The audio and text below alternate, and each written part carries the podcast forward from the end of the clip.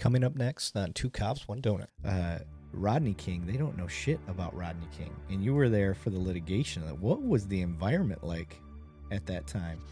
It was ugly because it was the first case that really caught media attention for a use of force. And um, you know, it was it was poorly filmed, but it was filmed.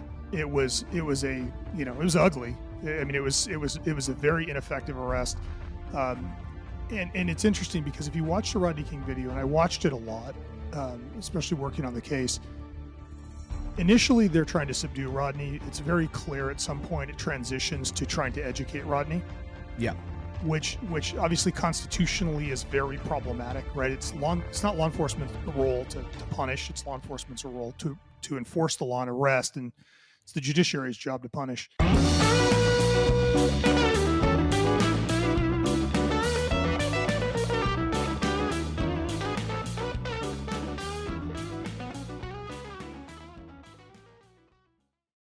All right, welcome back. Two Cops, One Donut. I am your host, Eric Levine, and today I have with me the tactical guru, Jon Becker. How you doing, sir? I'm good, buddy. How you doing? Living the dream, bro. Living the dream. I actually mean it when I say that too, because I'm doing podcasting, which is fun as hell for me because I learn a lot, and uh, I still get to be a cop in a city that supports us. So highly unu- highly unusual place these days. Right highly unusual for us but um, if you're just tuning into this and and you kind of wonder where the structure of this podcast is going to go um, jon and i uh, because he is the tactical expert that he is and um, we're going to talk about tactics and armor and things of that nature as far as military and police go. And you're like eric uh, i thought your podcast was about bridging gaps between the community and first responders. Um, it is, but it's also education. So if people can understand why we wear some of the air quotes scary things that we wear, I think Jon's going to be able to show a little insight of why we wear what we wear and what we choose and why sometimes function is better than what scary things look like. Uh, we have to we have to um, balance that as police officers, but not so much as military. Military is lucky they get to wear all the cool shit and not worry about what they look like. Um, so let's jump into it. Jon, first and foremost, brother, where are you at right now? Uh, just outside of LA. We're about 35 miles northeast of LA in California.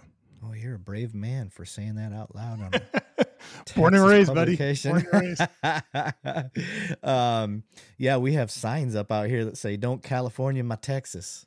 Which I and think is a really reasonable position. Uh, and then when we, when we, do have a tendency to move into other people's states and wreck them. So, and then when you go over to Florida, they got signs that say "Don't New York my Florida." So apparently, that's where the the big migrations are coming from. Yeah, my my first indication that California was different than other states was when Californians started moving to Washington State. And there was an ad that Rainier Beer did that showed a guy with zinc on his nose and surf shorts and long blonde hair. And it just said, take the beer and go home. yeah. yeah, they do have some damn good beers out there. Yeah, I mean the uh, thing that we have that nobody else has is fantastic weather. So uh, you know, we, yeah. I, I look at it as a weather tax, but uh, definitely not of the uh, political majority of my state. Well, this is um, going to be my first trip to California. I'm going to um, San Diego for the IACP. Oh, cool. This year, so yeah, San Diego's um, beautiful. Yeah, that's what I hear. I, watched Ron Burgundy talk about it on Anchorman. So, uh, my understanding is San Diego is uh, Native American for whale's vagina.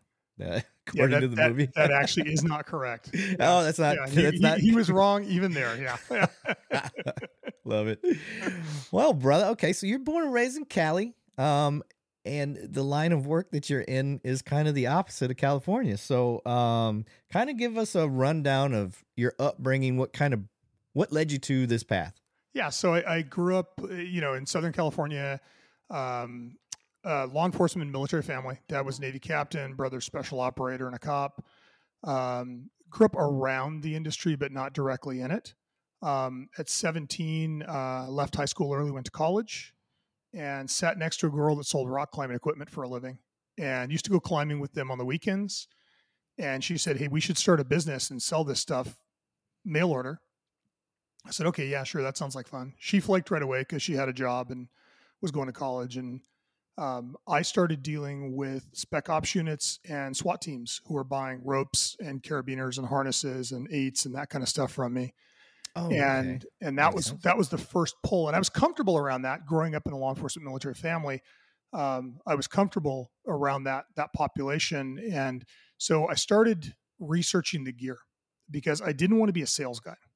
I, I, I just I didn't want to be kind of you know the the used car sales guy selling stuff. And I quickly figured out the climbing industry, the more advanced people become as climbers, the less gear they buy. It's not a population that is really, it's not a great business model. And I started dealing with more and more tactical teams. And so I would really research the stuff I was selling them and be able to give them, you know, a good opinion on what stuff does, what it doesn't do, helping them to differentiate between products and that led to teams coming back to me and saying hey you know can you get us uh, you know can you get us eagle nylon gear said i don't know anything about that I'll call john carver and get set up and we'll buy our eagle from you and that turned into can you get us chemical agents and and so my, my rule was i would It's never turn jump. down yeah exactly my rule was i would never turn down free training and i was lucky enough that the guys that i met early on took me under their wing and spent a lot of time making me smart so that I would do a better job of, of serving them. But in the process, they made me better at my job across the board. And it just happened to be that the guys that took me under their wing were really the founders of SWAT in the United States. So Oh. it was Ron McCarthy and Sid Heal and Mike Hillman and John Coleman and you know the guys that founded the NTOA, the guys that founded CATO, uh, Sandy Wall to, as a as a reference for uh, for Texas. Um, you know, I was I was very lucky that these guys took the time to make me smart, even though I was a civilian and was never going to be on the job. Never had interest in being on the job. Um, I loved my relationship with my teams, and then finished college, went to law school. Um, two years in law school, I worked LAPD police litigation. So I worked on the Rodney King case. I worked on the Reginald Denny case. I worked on a bunch of SIS and dog bite cases. Oh my god. And uh, you know, it's it's kind of like honestly, the the, the joke is that I'm tactical Forrest Gump. Uh, I have ended up in the right place with the right people, and uh, and you know, the business started to grow, and I got out of law school and was kind of at that point where I'm either going to continue to do the business or practice law. I passed the bar and get my license, and then I quickly realized that law enforcement litigation is insurance. You know, outside of it, of a privately insured context. It's like the city of Los Angeles is self-insured. We fought everything that we thought we were correct on. Outside of that, when private litigation occurs, it's an insurance company that makes a decision. And that was not something that I really wanted to do because I I I'm a believer in law enforcement and when somebody does the right thing, I really wanted to defend them and you could see very easily how these cases were getting settled and dirtbags that were shooting cops were getting, you know, a million dollars to make the lawsuit go away. And so I, you know, we started doing military stuff and the business grew. And so I made the decision to maintain my license, but, but run Aardvark. And, you know, now 30 some odd years later, it's been almost four decades I've been doing this because I'm 55 now. Um, it was the right decision. I've, I've had a, an amazingly blessed career and, and have worked with some of the top units in the world and, um, and now have an opportunity to give back both through my job and through, through the podcast. So it's, it's fantastic. Okay, so you opened up a rabbit hole with saying that you were you were there for the litigation of Rodney King. So these younger officers out there, um, I, I've I've asked cops, new cops, um, uh, you know, discussing body cameras and, and in car cameras and stuff like that, and I'll ask them I'm like, well, you know what started this all, right? And they're like, no, what? And I'm like, they think Michael Brown, which Yeah. which is actually true for body cameras, but Sure. um, you know, they were they were a thing, but they weren't a thing, and then they were mandated, which I think was a great thing. But um, uh, Rodney King, they don't know shit about Rodney King, and you were there for the litigation. What was the environment like at that time? It was ugly because it was the first case that really caught media attention for a use of force, and um, you know it was it was poorly filmed, but it was filmed. It was it was a you know it was ugly. I mean it was it was it was a very ineffective arrest.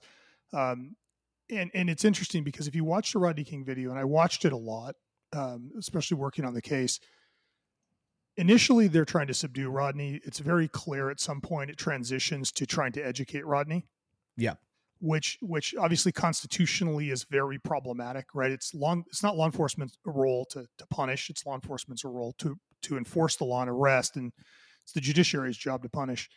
And so you watch that video and and there's a lot of things now looking at it with a more modern eye that you would see that, that weren't really seen at the time but it's it's an ugly video. Um, fortunately, Rodney was not that badly injured. I mean, that could have very easily ended in in him dying. Um, but you know, retrospectively, that was one of those moments for law enforcement where where the future of law enforcement took an inflection.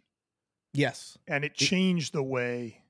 You know, and the mm, thing is, yeah. law enforcement, the evolution of law enforcement, at least during my career, it, it, there, there's a gradual progressive building of kind of social conscience and social thought but there is a catalytic event that changes the the public's perception of uh, whether it be a tactic or equipment and it can be both positive and negative right like the north hollywood bank robbery was a positive thing for law enforcement because people all of a sudden realized like cops were significantly outgunned. Yeah. And and you know, it, it gave kind of this social space for patrol rifles and for more advanced tactics and starting to look at active shooter and those kinds of things, which might not have been well received prior to that. But Rodney King was one of those moments where the credibility of law enforcement really came into question and and the the application of force and the constitutionality of the application of force came into question. And um, I think that if you, you know, 100 years from now, we look back and you go, okay, what was that moment? Rodney King was that moment where the public began to go, hey, wait a minute. Like, this is not okay. Yeah. Yeah. Well, it was out of sight, out of mind before. The, yeah. the cultural policing, there were, you know, the, the, even bad guys had the, the mindset like if I run from the cops, there's an ass whooping attached to it. Oh yeah. Back in that day. It's not like that now. Um, but like you say, it's kind of like the you know the rise of the phoenix out of the ashes kind of thing. It was a tragedy. Like that shouldn't have happened.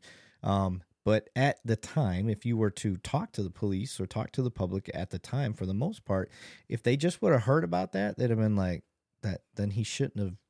You know, bad guys shouldn't be doing bad guy things. Yeah, yeah, exactly. And, you know, and but when you see it, that's a different story, and that's what started bringing the cameras around and getting into tactics and stuff like that. How police use force changed, and I think, like you said, we're we're it's this little slow snowball effect. You know, something bad happens, the public tells us what's going to be dictated from here on out, and uh, we figure something out for them and go, "Is this good?" And they're like, Yep, we like that. That's that's good. Until you get down a few years later, now all these police cars have cameras in the cars, but why don't the cops have something on them? Look at it could have prevented the Michael Brown thing, which was a bullshit lie. Um, and uh, that was found out by the DOJ and all this stuff.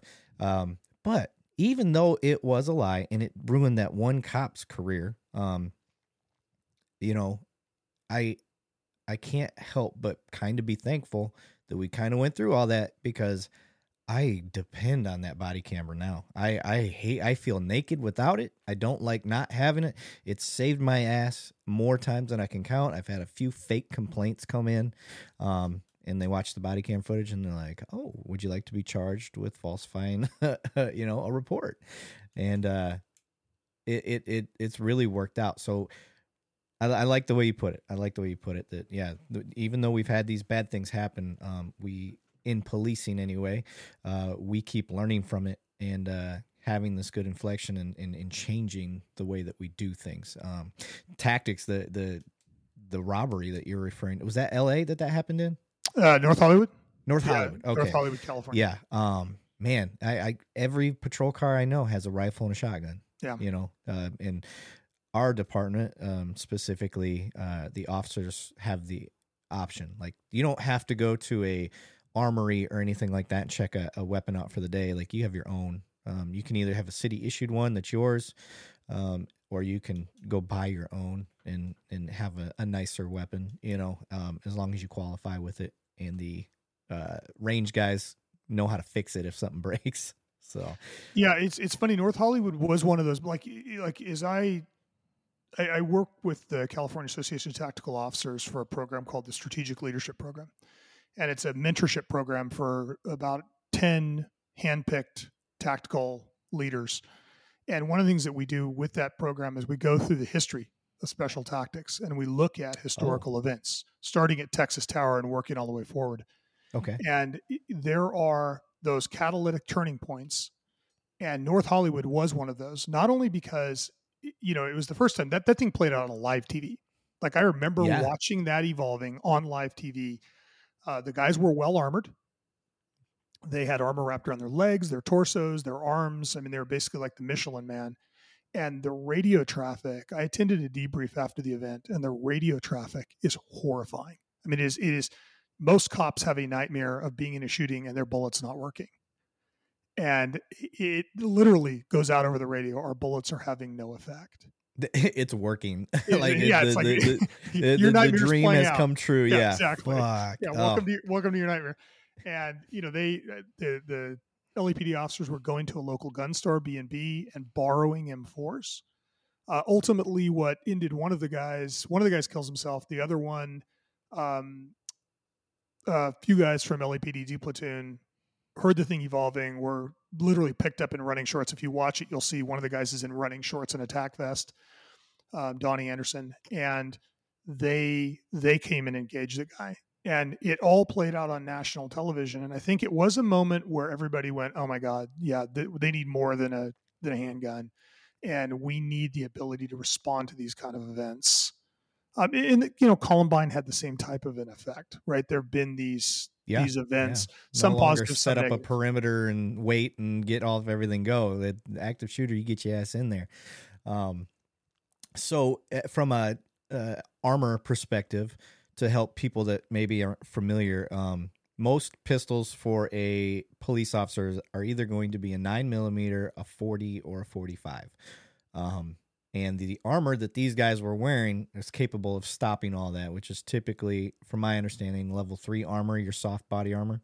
No, actually, you can you can stop those rounds with a two A armor.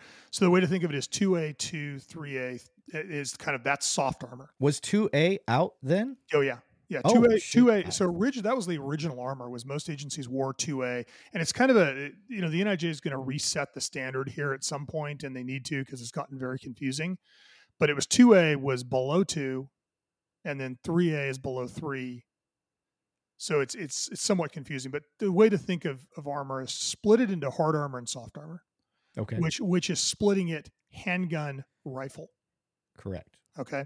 So from a handgun standpoint, yeah, they were wearing I think they had level 2 armor. They'd bought a bunch of vests and turned them into pants and shirts and you know, I mean, you see the suits that they wore, and they're on display at the LAPD museum. But you see the suits that they wore, and it's they were literally wrapped up like the Michelin Man, just had armor wrapped around them. Yeah, um, which worked really well. They took I don't know how many God, hundreds of rounds. I was gonna say I give them credit as far as just standing through it because I've seen armor get shot, and I've seen videos of other. I'm not getting shot, but I've seen other officers take a round into their armor, and that is that is devastating to the body alone. It's gonna hurt. I think it depends on where it hits. So, so, yeah, no, for sure. Like the the blunt trauma that's associated with soft armor, um, a lot of it depends on where the round hits, and you know, is it right over bone? Is you know, like if, if you get hit on the rib cage where the skin is very thin, you're going to see a more profound effect on the skin than if you get hit, you know, in the love handle. Right. Um, and you know or, or, in the pectoral muscle. There, there's always a, a, certain amount of damage that's inflicted by soft armor usually a burn from the the the velocity being you know absorbed by the package and the package moving into the skin but oh, um, the actual skin gets burned from that. Yeah, the skin, the, the, the surface of the skin gets burned by the the backside of the package in a lot of cases, and you'll have a certain amount of trauma. It could be a big bruise, could be you know a tear in the skin, um, in fact, every once in a while you'll get one. I, I had an agency approach me with uh, a package of another armor company, and they said this vest failed, and and our officer, as a result, you know, was really badly hurt. And said, okay, well, you know, let me see. And they brought up the pictures, and I looked at the pictures, and I said, okay. And I said, they said, well, you know, went through the vest, and I said, well, where'd the bullet go? And they said, well, we don't know. I said, well, uh, they, they think it came back out. So no, it, it doesn't go in the hole and come back out the hole. That's not yeah, the way physics don't work that way. and so I said, you know, let me let me see the. I looked at the pictures of the armor, and I said, you know, if you guys cut the vest open to to find it, they said no, and so they went to the sheriff's department. Sheriff's department cut it open. They found the bullet. So yeah, it looks to me you like looking at it initially. It looks to me like you're probably going to owe this armor company an apology because I think they saved your guy's life. And it's not an armor company I like. Let's start there. it, is, it is it is by far one of my least favorite armor companies. Okay. Um, and and not one that I see as you know consistently acting ethically. But um, you know, it's, it's it's there was there was a pretty substantial wound on the back of the vest, and you know on the skin, and no hole, just kind of a wound. And they didn't understand that actually the bullet had stopped Hey y'all, Eric Levine, two cops, one donut. I got to tell you about my new sponsor, Peregrine. Yeah, like the Falcon. Peregrine is an advanced data analytics platform for public safety. Peregrine builds technology that transforms the way people and entire organizations interact with their data for decision making and operations. The platform empowers department personnel to create and implement effective strategies, make informed decisions in critical moments, and protect their communities. Peregrine revolutionizes data integration by transforming, cleaning, and extracting meaningful connections between data from dozens of previously siloed systems. Its user friendly tools, applications, and data visualizations enable personnel, from chiefs to investigators to analysts and patrol officers, to access crucial information and insights in the format, timeframe, on the device, including mobile, that they require. Additionally, Peregrine delivers real time, tailored insights and context to staff both in headquarters and in the field, allowing law enforcement officers to proactively address emerging situations, stay ahead of potential threats, and make better long term operational decisions that impact both officers and the communities they serve. Discover more at peregrine.io. That's P E R E G R I N E dot I O. And make sure you tell them two cops, one donut sent you. and that the little you know tear in his skin was not a bullet hole since they didn't find a bullet in him it didn't go through him it's like guys look at the vest and then they did and subsequently apologized to the company but um, so so to go back think of it as handgun rifle stopping handgun and there there are some wobblers but let's just keep it simple Okay. uh, the majority of agencies now are either in level two or three A. Uh, the the differentiating round between those two being the 44 Magnum round, okay. and most of the time with ballistics, stopping the bullet is not the hard part. It's stopping the bullet without too much backface. So usually, what will separate a level two package from a level 3A package is not its ability to stop a 44 Magnum round; it's being able to stop it within the 44 millimeters of backface that the NIJ requires. What is backface? So think of the way the way that backface is tested is they take a, a mannequin with Roma plastilina clay, like modeling clay Mm-hmm. you, that you would play with when you were a kid, at a particular temperature and a particular density, and they put the armor over the front of it, and then they shoot the armor, and and you would imagine there's a dent Right. that's left behind. That's called a backface signature. And that backface signature is theoretically the dent that that would have made in your body. It's not totally representative, but at some point you just have to draw a standard, yeah. right? Think of it like a qualifying standard. Like it's completely random. Yep. You know, you owe, you know, 20 rounds at this distance. Like we're we're just making up a standard to demonstrate proficiency, and that's kind of what NIJ does. It's grounded in science. It's grounded in as much reality as they can ground it in. But at some point, you have to have a driver's test that just says, you know, if you do these things, then you get a driver's license. And if you don't, then you don't. And that's kind of how the NIJ standard works. And the reason that they require backface testing initially was concerns about backface killing somebody. You know, somebody being hit. There's a lot of data of little kids getting hit in the chest with baseballs and softballs Stopping their heart. stopping their heart. Yeah. And so that was the concern was we need to make sure that doesn't happen. And that's why you had trauma plates. Yep. You know, and and that has not panned out. Uh, I am not aware of a single death caused by backface deformation. Hmm. So you can say, well, backface doesn't matter. And and I would say, no, actually backface does matter. But the way that the NIJ defined the standard means that backface isn't a threat Ah. right? Okay. So you say, oh, nobody's died in a car crash in the last 10, you know, the last five years. Well, everybody's wearing seatbelts and has airbags. Doesn't mean car crashes are safer. It means we've made the car safer. Correct. Uh, and, and in this case, you've made armor safe enough that you've taken backface out of the equation. okay. So that's that's what a backface signature is. Gotcha. And as far as round capabilities. So this is this is one thing I've had to educate people on a lot is a nine mil round. Okay, people think that that's the the baby round. Um, I'm a nine mil fan. That's my favorite round. Um, that will tear through a car. That will tear through your um, your body very easily. Um, and people think that car doors and all this stuff uh, can stop those type of pistol rounds. Basically, um, if a car door is not going to do it, a rifle, as you said, you got soft armor and hard armor. Hard armor is for rifle rounds. Now, just imagine the capabilities of a rifle round. So, can you go into the the dynamics of armor and rifle rounds? Sure. So, in order to stop a bullet, a bullet's got a certain amount of kinetic energy, right? It, it weighs X and it's moving at Y velocity, right? It's a 158 grain boat tail hollow point bullet going at 3,000 feet a second has this many joules of energy. And that in order for the bullet to stop, you have to dissipate that energy before it reaches the tensile strength of the material it's hitting.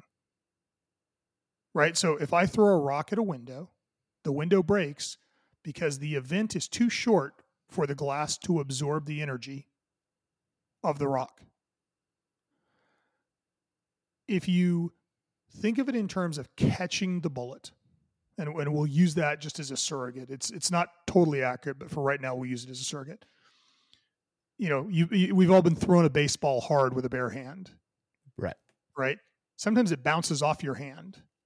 Sometimes it, it hurts like hell. but yeah. in order to catch it, you've got to stop it. That's true with ballistics. So the goal with armor is to catch or dissipate the energy of a round. With a handgun round, generally speaking, the way you're doing that is by catching it. So you are you are creating an event that is long enough with a material that is strong enough to dispose of all that energy. Does that make sense? Yes. Like you know, the way to think of it is if you throw an egg at a wall, it breaks. If you throw an egg at a bed sheet and you hold it loosely, you'll catch the egg. Right. The same is true here. We're trying to catch the bullet. So with soft ballistics, the goal is to entangle and catch the bu- the bullet and dump the energy it has. The challenge with a rifle round is it is you know like if you think of a handgun round as let's just say you know roughly 1100 1200 feet a second and a relatively heavy projectile you know 145 grains 147 grains 127 grains so you have a a heavier object that's moving slower with a rifle you have a very light object you know 68 grains 58 grains moving 2300 2400 3000 feet a second so now it's a light object that is moving extremely fast. And when it impacts, the event is very short. It's a third the time that you would have with a handgun round. It's a smaller diameter object, which means it's more likely to penetrate. And so you're having to to catch that round in a different way. So the way most rifle plates work is you're using a harder object. You're no longer trying to catch the bullet by absorbing the energy you're trying to trap the bullet and dump the energy quickly, or you're trying to force the energy back into the bullet. So okay. if you think of a think of a bullet hitting a piece of steel, right? The steel's unimpressed. All the energy from the bullet goes into rebound and goes into shattering the bullet itself. In the case of ceramic, you're shattering the ceramic. But you have to dump that energy in the time you have before that thing penetrates the material. And so, what makes rifles hard to stop is they're small, they're fast, and they're very light. Compared to the pistol Com- round, which is not traveling near as quick. Exactly. Exactly. Okay. And so that's why you go to harder materials. You start getting into, you know, unidirectional polyethylenes, or you get into ceramic, or you get into steel. Although I'm not a fan of steel. Um, I mean, I like it on a bear cat. I don't like it on a person. Ah, um, why not? Um, steel is prone to splattering. The, the Spalding. No, not spalling. Is, is that, that Spal- so oh. spalling spalling is when a round hits an object and the energy is carried through the object to the other side. So, for instance, if you hit a rifle round into a brick wall, it will break chunk of brick off the other side of the wall. That's spalling. Oh, okay. Splatter is think think of like when you shoot steel targets. Mm-hmm. If you go look at the steel targets, you'll see that the round kind of exploded and makes like a starburst. All of that is the metal from the bullet splattering out. If you think about a steel plate being on your chest, where does that splatter go? To your throat. To your throat. yeah. So it's it's you know we've I've never been a fan of steel plates. Um, ceramic, yes. Polyethylene, yes. Um, and then like to, to clarify even more, within rifles, the line for rifles is the M855 round, That's the green tip. the green tip. Yep. So mild steel core 76239 AK rounds, typical 556 223 rounds, uh, M193 stuff that you're going to run into normal 223 rounds. Actually, relatively easy to stop with polyethylene, with like Spectra is a material that people are familiar with. Okay. So the line is the 855 round. That's the first significant change in ballistics. To stop the 855 round, you have to have ceramic. Oh, So that's where ceramic plates kick in. gotcha. I Okay. hated wearing ceramic plates in the military. They're so big. Yes, but your threat in the military was an 855 round. Right. So Yeah. so you need it, right? Yeah. No, I, I, I understand. It's necessary evil. I just, you know, at the time, I think things have gotten significantly lighter and smaller. Um, since But it's it's still almost double. is it The weight is still almost double. Yeah, I mean it's it's a really light plate now. Uh, is around you know, and a polyethylene plate is around two pounds, and you're going to go up to almost four, three and a half to stop an 855 round. okay? Well, shit. The ones that I was issued were like ten pounds a piece. Yeah. So Yeah, uh, that's that's a bargain for me. I would rather go down to four pounds than uh, deal with the ten pound plates that we had. Matter of fact, they're probably up in the attic weighing something down right now. But um, Well, that was also they also may have been trying to stop AP rounds, right? So then the next line, if, if you think of rifle ballistics as three buckets, you've got what, what was originally called level three, and hopefully eventually here with the new NIJ standard is going to be called RF one, and that is all the AK rounds and typical five five six rounds. okay, Bucket number two is eight fifty five. your armor piercing. No. No? This An 855 is not an AP round, although it is very good at penetrating armor. It's not designed to be an armor Oh. penetrator. I thought it was Yeah, so it's it's it's it's kind of in between. okay. So think of that as as kind of that second bucket. That third bucket, and, and in that second bucket, you'll have a lot of bigger rifle calibers. In the third bucket is the M2 AP round, Mm, which is a, a specific round designed to be armor penetrating. And in in the current NIJ, that's a level four. yes. right? So the problem with NIJ was you have level three and level four. So you had two giant buckets. and then then along comes the 855 round. Screwed up their measurements. Right. And you can Yeah. stop it with a little bit of ceramic. It doesn't have to be as heavy as level four, but you ended up in this kind of weird place. And this is part of the problem with the NIJ standard all along is they have to pick a reference round. Right. right? Like in the end, you have to pick a standard, and what they picked when they originally did it was was a 308 round and an AP round. Neither of which you know you don't see an M80 round anymore, and you Right. don't see an M2 AP round anymore.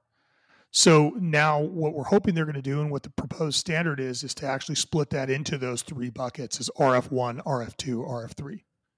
Okay. Um, Yeah. But for most cops, it's it's a question of do you want to stop the 855 round? Yeah, and I can tell you, day to day patrol, it's not something. I mean, I would love to stop it, but I, I can't. If I want a long lasting career, I can't be wearing that much gear all the time. I think it depends. uh, Armor in general depends on your mission set, Yes, absolutely. A- and and so your your armor has to fit your mission set. If you tell me, hey, I'm a school resource officer, um, you have one mission set. If you say, hey, I am on you know the FBI hostage rescue team, you have a different mission set. Absolutely. Yeah. Um, if you tell me, hey, I'm, I'm an SRT team at at a military base, well, it, it, green tip is a real threat to you. Yes.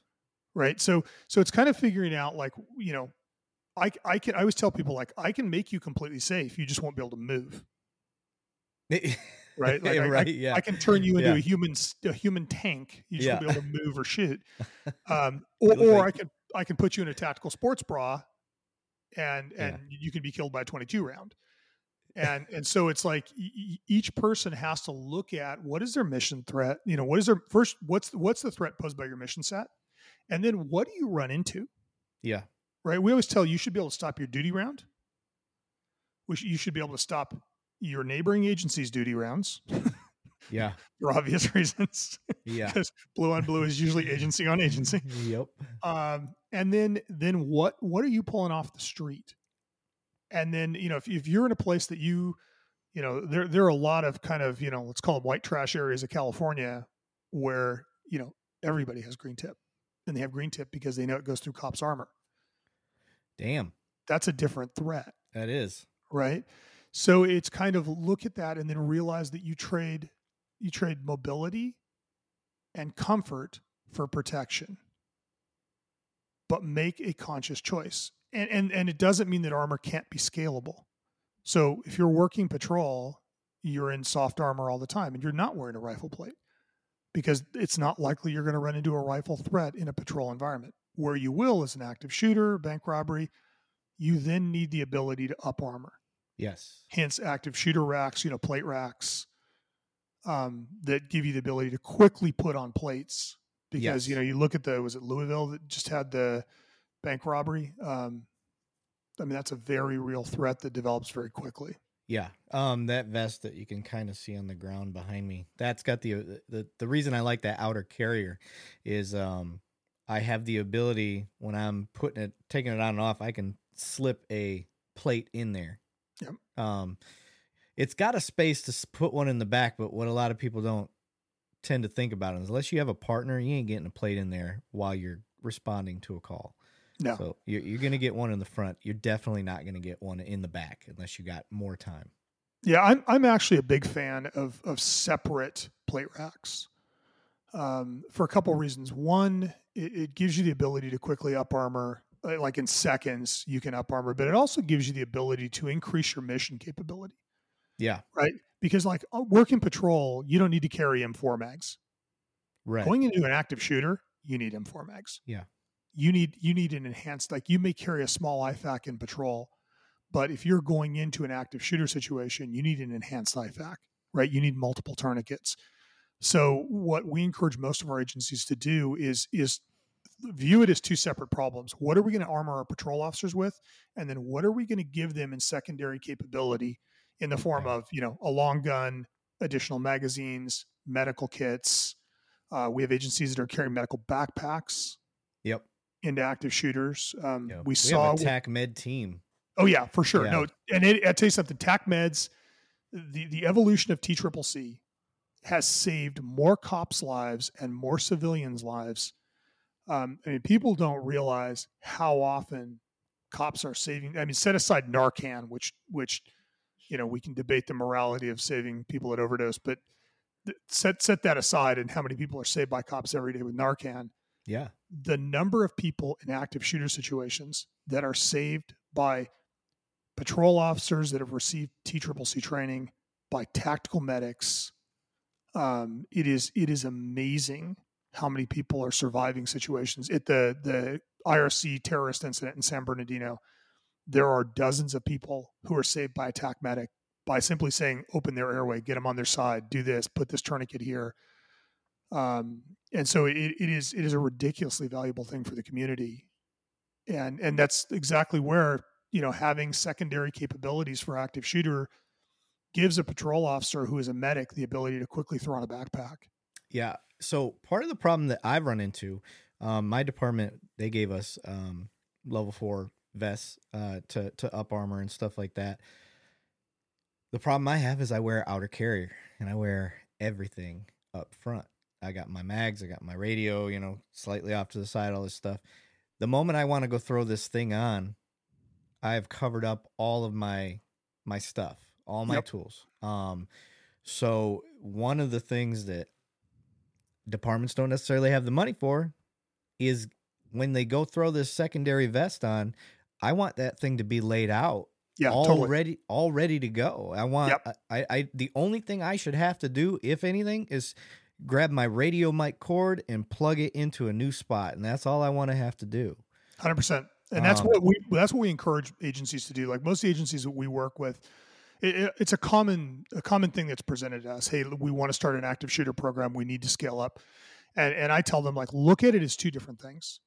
And yeah, some of your guys are going to carry M4 mags, are going to carry handgun mags, whatever in patrol. This is a separate capability. So when you field your active shooter kits, field them with additional magazines, field them with medical kits, field them with you know with door stops you know if, Yeah. if your agency is using a clearing system whether it's it's paint pens or whatever like put that stuff into that active shooter capability and and If you're law enforcement, stop and listen to me right now. If you're a police department that does not have an LPR system, Insight is offering the first 10 agencies, that means one agency apiece, gets one camera for free. You have to tell them that Two Cops, One Donut sent you. You heard me right. If you're a police agency that does not have an LPR system yet, or does have an LPR system, and you're not happy with the product you have, Insight is offering you a free camera. No strings attached, and they will install it. I have 10 to give out. Tell them two cops, one donut sent you, or reach out to me and I will get you in contact. If you're a business owner or an HOA, please stop and listen to me right now. If you're just listening to the audio, do yourself a favor and watch the YouTube version of this episode to get a visual of what I'm about to tell you. I want to tell you guys about Insight LPR. It's a license plate reader. If your agency, community, or business is looking to invest in LPR to help solve and deter crime or to make your community safer, Insight LPR has my vote of confidence. I've met with their team. They know their LPRs, guys. Uh, they're the real deal. They bring over 75 years of collective experience to building LPR cameras and the software that supports communities across the country. The other thing I really like about this team is how much they listen to law enforcement. They understand the importance of working together with law enforcement and getting their input as they build and innovate products and their service to match the needs of law enforcement. In other words, when I complain or have suggestions to make their damn camera better, they actually do it. The Insight LPR team is extremely passionate and takes pride in their product development, which makes their cameras some of the most durable cameras in the market. For the gear nerds out there, what that means is this stuff's made of military grade aluminum and is nitrogen purged, whatever that means. This design makes the cameras rugged and able to withstand harsh weather elements. Here's the big selling point for me their nighttime scan accuracy is higher than most of the leading competitors. In my opinion, this is what sets them apart. As we know, the majority of crimes occur at night, so it's critical to have high scan accuracy at night. Insight's cameras check the box with the nighttime plate read accuracy greater than 96%. 96%, guys. That's pretty freaking high. If your community is looking to invest in LPR technology, reach out to one of their experts today or reach out to me. Tell them two cops, one donut sent you. Push So- those logistics forward. So before you go too far, let's kind of explain that for people that don't know. So when we're searching during active shooters and we're clearing rooms and stuff, so we can mark where we've already searched for the people coming up behind us. You throw down these markers, uh, whether it's a glow stick or whatever it is, and that's going to signify to the cops that come in behind you or SWAT or whoever it is. All right, this room's been cleared because an active shooter, you're moving, moving, moving, moving. You're not stopping. Um, and then the door stops are to keep stuff behind you once you've searched closed and stuff to that nature. Am I correct on that? yeah yeah to Um, keep things keep things you want closed closed and keep things you want open open Yes. Because when we come across, sometimes you're you're searching, you're listening for the shots and trying to go to them, and you got doors that are shut behind you that are locked, and you can't get into them. So having the door stops there, so you don't have to worry about a threat sneaking up behind you after you've passed them. It's a it's a good feature to have. So, um, but yeah, I that has been one of my biggest uh bitches, gripes, complaints, whatever you want. Um, because as a cop, you know, I see that we're getting this gear, and I'm like, awesome, this is cool. And then, you know, you you you put it on. You're not putting it on over your other gear, you because you just you're they're making sure it fits, and you're doing all this stuff, and you're not really thinking ahead. And then all of a sudden, the moment comes, and you're like, oh shit, I need my gear. And I'm wearing a vest, and I'm like, well, if I take this off, I'm gonna miss a bunch of stuff. So let me throw it on over top of my stuff. And you don't have time to sit there and switch things over. You don't have time to do any of that. So this is things to consider for other officers out there maybe listen Like, think about it. Like, think about this vest, this extra up armor piece that you have. Have you really thought it through? Because I didn't. I know I didn't. when I got it, I I never thought of it until the moment came.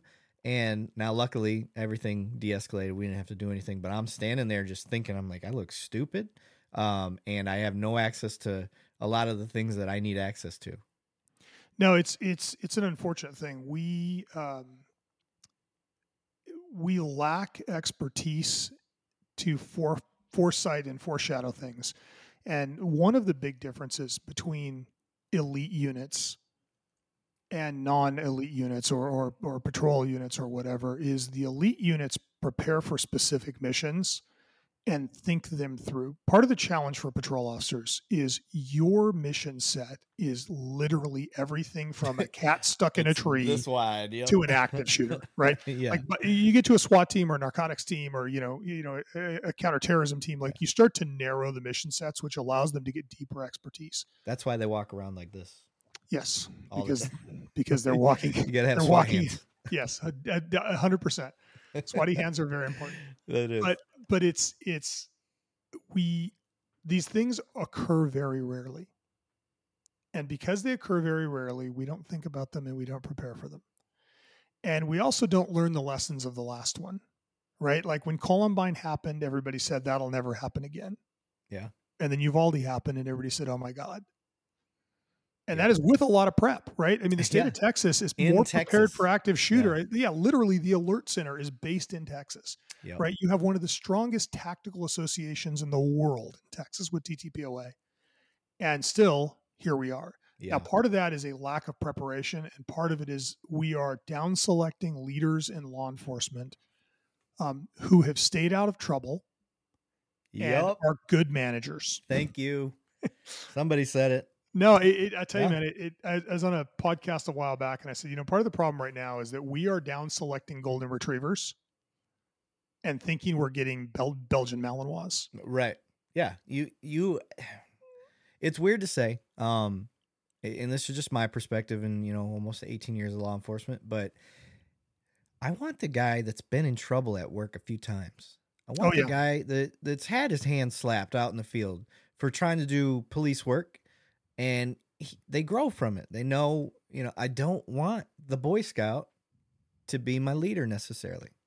Or if it's going to be that guy, if he has to be the face of the department, let that dude at least have the wherewithal to put the guys in charge of the units and the training that can get the job done and go say, "Hey, I understand this is not my skill set. I'm more of the community side, which is great, but I'm going to entrust the people that are good at the other side of the the enforcement side to go do that because you do need both in police work.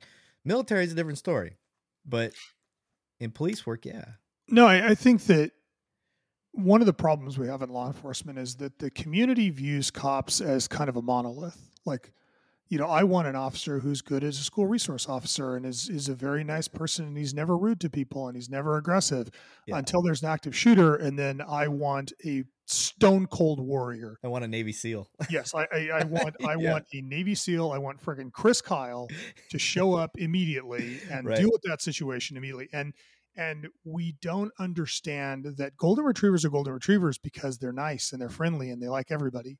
Right. And Belgian Malinois are Belgian Malinois because they were purpose built. Yeah. Um, And and I think that as as a society, we need to start deconflicting these things. We're in this big, you know, anti-militarization of law enforcement. Like the state of California, you know, we we tend to lead the nation in stupidity. Um, and we, you know, we have we've passed laws to outlaw military equipment, you know, or to now AB 481 is requiring police departments to report everything that they have that is quote unquote military equipment. Mind you, everything on that list was developed for law enforcement and the military doesn't use. and I say that as a guy who has spent his entire life working with both law enforcement and the military Right. and selling gear to both. So I, I know what they both do. I spend a lot of time with both types of units. And and it's but but it's this perception that like the gear is going to make the tactics. Yeah. And that is not true. So, what it's been your experience so far selling to both and the type of feedback law enforcement's giving you as far as the, and I hate that I even have to ask this question about the appearance? So I, I think that as a country, we are losing nuance. We're losing detail. right? We, our politicians, our media, everybody is pushing us towards black and white, right? It is, it is, it is a nine or it's a one, and there's nothing in between. And there is nothing that's a nine and nothing that's a one. Everything is in between. Everything is gray. And so we look for the stupid answer. We look for the easy thing, like, oh no, the cops look like soldiers. Cops don't look like soldiers. I mean, there are parts of the country where, yeah, cops look like soldiers, but for the most part, cops don't look like soldiers. Wearing a helmet doesn't make you a soldier. Wearing body armor doesn't make you a soldier. Driving a Bearcat, which was built for law enforcement and was in use before DoD up armored all the Humvees, is not military equipment. It's it's mobile cover, Right. right? But but because we don't want to take the time to look at the subtlety and look at the complexity, we just go, "Oh, they look like soldiers." Yeah. Now that said, I mean, I don't know if you've read Radley Balko's book, Rise of the Warrior Cop. Uh, if you haven't, as a police officer, you need to. It sounds from it. Yeah, ev- I every read- cop, every cop in the United States should read that book. I think I was mandated to read that. I, In, I hope uh, so. Yeah, Either in an academy or in my degrees. Yeah, it, it is. It is. It's funny because I, I set out to read it and I thought this guy's going to be a moron, and everything he says is going to be wrong. I actually agree with about ninety percent of what he says. I disagree on technical grounds with another five percent, and I absolutely vehemently disagree with five percent of what he says. the The premise of the book is that we have changed the mindset of law enforcement in the United States, and we are we have our cops looking at themselves as soldiers as an occupying army. And he goes through the history of the Fourth Amendment. He goes through the history and evolution of law enforcement, you know, starting with Robert Peel in London through modern times. That's Sir Robert Peel, sir. Sir Robert Get Peel. his title right. Yeah, I, I refuse to recognize their titles. We have 200, 200 plus years of refusing to recognize their title. I like it. America. Yeah. But uh, we we we are not looking at the real issues here, which is people's complaints are not with the gear; it's with the tactics. Yeah, I, I, I would, I would agree. Um, and it's so it, it, they're always trying to change the language, and so now they say cops shouldn't be warriors; they need to be guardians.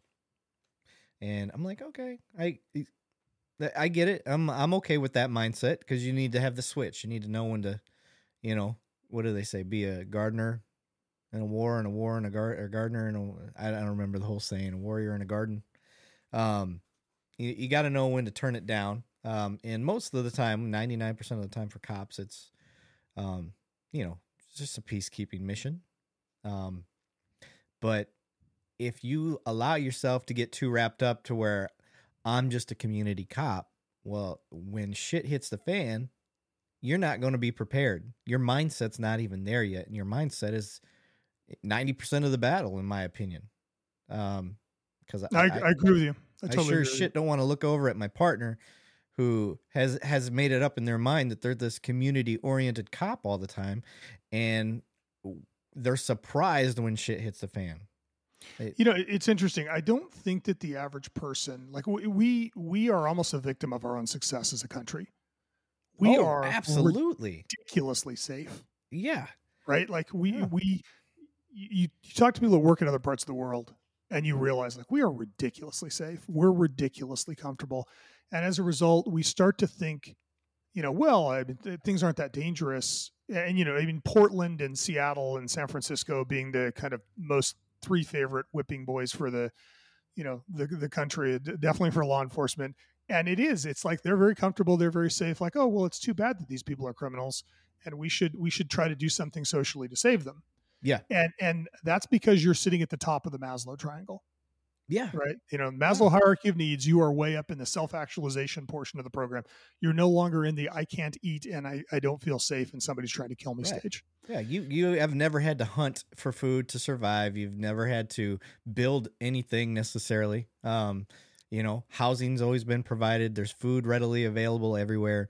You you do the but it's primal. You you need to find something to be stressed about to keep your body at at peak condition, so to speak. And Yeah. when you don't have that stress, you're not worried about you know a tiger coming out of the bushes and or or having to get the next meal to survive. Well, that's know? why we're all fat and lazy too. I mean, it's, Right. it's right there, there's a there's a kind of causal loop here. I think the problem is that we are so far removed from violence that we forget how violence actually happens. And, and I'll give you an example. Um, we just had a guy uh, named Jordan Robinson shot in our armor. Jordan's a SWAT cop in, in San Bernardino, California.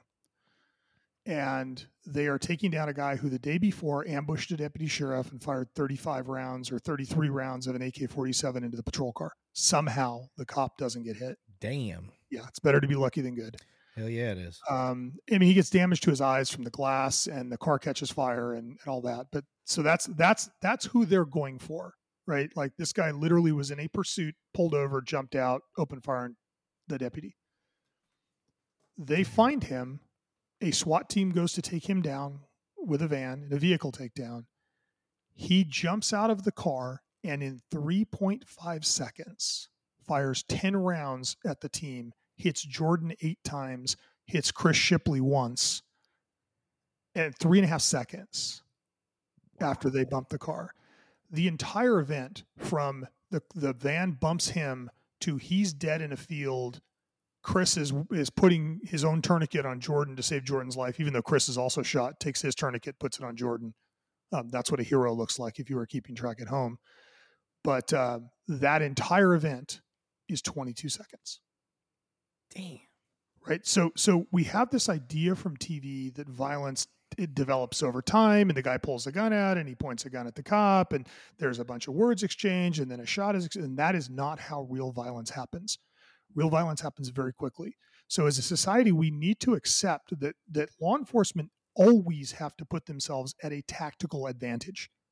I don't care whether you're pulling over grandma or an eight tray gangster crip you've got to be in a position that if they do try to do something, you have the ability to flee, the ability to shoot, the ability to do all kinds of things. And I think that law enforcement has done a terrible job of educating the public on what that actually looks like. Right? We see these violent things happen and we hear about them, but we don't actually see them because we censor them. Yeah. We don't want to watch. Nobody wants to watch kill, kids being killed the, in, you know, in Uvalde. And, and, and certainly the families don't want to watch that. But because we never have to watch it, we're removed from it. And that creates a false perception about what's actually happening. Yeah. And, and I think that we need to do a better job of of taking reporters and taking community activists and saying, hey, come down and go through a fat simulator with us. Come down and do force on force. We're going to come down and have you do patrol, you know, let's do patrol stops and nine out of 10 times it'll go great. And the 10th time, the guy will shoot you when you walk up to the window. Right. That that's where we're failing. And because law enforcement has taken a position of being quiet is the only way I can describe it. Right. It's it's very dangerous for law enforcement to engage the media. It's it's it's you know there's there's no matter what you say, you could say 99 smart things and one stupid thing, and the one stupid thing will be what the media run with. And so as a result, law enforcement has taken a reactive position and not taken a proactive position with the media. And I think that it's led to the community not really understanding what cops do, not really understanding what tactical situations look like and how they work. And and the expense of that is that the community has a misperception. Now, I think if you look at San Francisco and Portland, um, you know they're they're tired of, of bums sleeping in people's front yards and shooting heroin in their driveways and pooping on their lawns and stealing and like you're starting to see people go oh oh maybe this wasn't a good plan. But i think that we need to see a much more proactive approach from law enforcement to battle the misunderstanding. And that was honestly part of the genesis for the podcast was my frustration with these kinds of situations and how we're not dealing with them head on. And and and you have and armed adversary in the activist groups who are right? They're sitting around waiting for you to do they're waiting for george floyd. Yeah. And when george floyd happens they already have a strategy they already have litigation that's been prepared. You know they, they they've already got legislation to propose. And and so it happens and law enforcement gets very quiet about it and law enforcement doesn't want to attack other law enforcement. And so the the perception of the public is that this is how cops are acting. And look they're not even denying it Hey, Eric Levine here from Two Cops, One Donut. Would you like to accelerate your investigations? Would you like six months of free access to a solution that will help you solve cases faster? And stop what you're doing and listen to the end of this ad to hear about this free offer exclusively for my members of Two Cops, One Donut. We would tell you right now, but you know those people in marketing would be upset if you didn't hear a pitch. All right, who is Finder Software Solutions? Finder Software Solutions was built on the idea that crime and those committing a crime do not stay within jurisdictional boundaries boundaries. Yes, I'm talking to the cops out there, so pay attention. Finder's mission is to assist public safety agencies by developing affordable user defined software applications that facilitate collaboration between law enforcement personnel to close more cases faster. That's really all you need to pay attention to. Close more cases fast. They've been in the business for nearly 20 years and currently support over 300 agencies sharing billions of records annually. Are you guys still listening? Of course you are, because you guys trust me. So listen to me. If you're interested in accelerating accelerating your investigations, then discover Finder for law enforcement, the ultimate solution for agencies revolutionizing information sharing and investigative lead generation. Experience a seamless integration of RMS, CAD, JMS, and numerous digital databases sitting alongside valuable resources like public records, facial recognition, criminal records, LPR data, vehicle information, booking images, and so much more in one easy to use investigative platform. Finder allows for efficient data sharing, unveiling investigative leads leads and criminal patterns, ultimately solving cases faster, enhancing interagency collaboration. Empower your department with comprehensive single pane information system and redefine the way you solve crime today. All right, guys. Now that we've checked the boxes from the marketing team, back to the free stuff. Finder is giving away six or half a dozen. Insert your corny donut joke here. Yes, that is six free six month trials to the first six agencies that reach out and say you heard about it on the Two Cops One Donut podcast. This is a limited time offer and will only be available for first six agencies. So contact Finder at findersoftware.com backslash two cops one donut, all spelled out, or call them at Finder and let them know you heard about it on the podcast. Get signed up with Finder and start closing more cases. It's that easy. Yeah. Now, and it, it's a trap. I, I, I will add to that from our side of the house. Um, as an instructor, uh, for three years, we would have a new class come in, and within the first week, one of the things we ask them, how many of you have been in a real fight? Not, you know, punching your brother a couple times in the living room, but been in a real fight, the adrenaline, all of that. And I would say probably back in the 90s, you know, you would have got, I would say probably 60% had been in some sort of fight. Fast forward to today when we have trouble recruiting and the, the, the pool we are pulling from is even less removed from violence. And to go along with what you're saying, now you ask, you're lucky if you get two people out of a class of 60 people, you know, that's about the size of the classes we had, that had ever been in a real fight. Yeah. And, and then you don't even know if out of those two people that raised their hand, if it, if it was a legit fight, maybe it was a real fight to them, but um, you never know.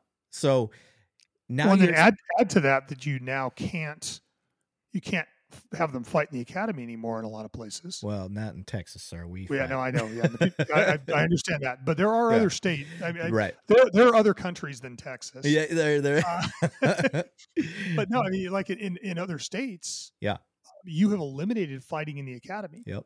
Because people get hurt and people get their feelings hurt. I mean, there was an academy in the state of California that for a while was giving people yellow cards. like soccer? Yes. So if you were if you felt that you were being bullied or harassed, you could raise a yellow card. Oh my god. To make the drill instructors back off.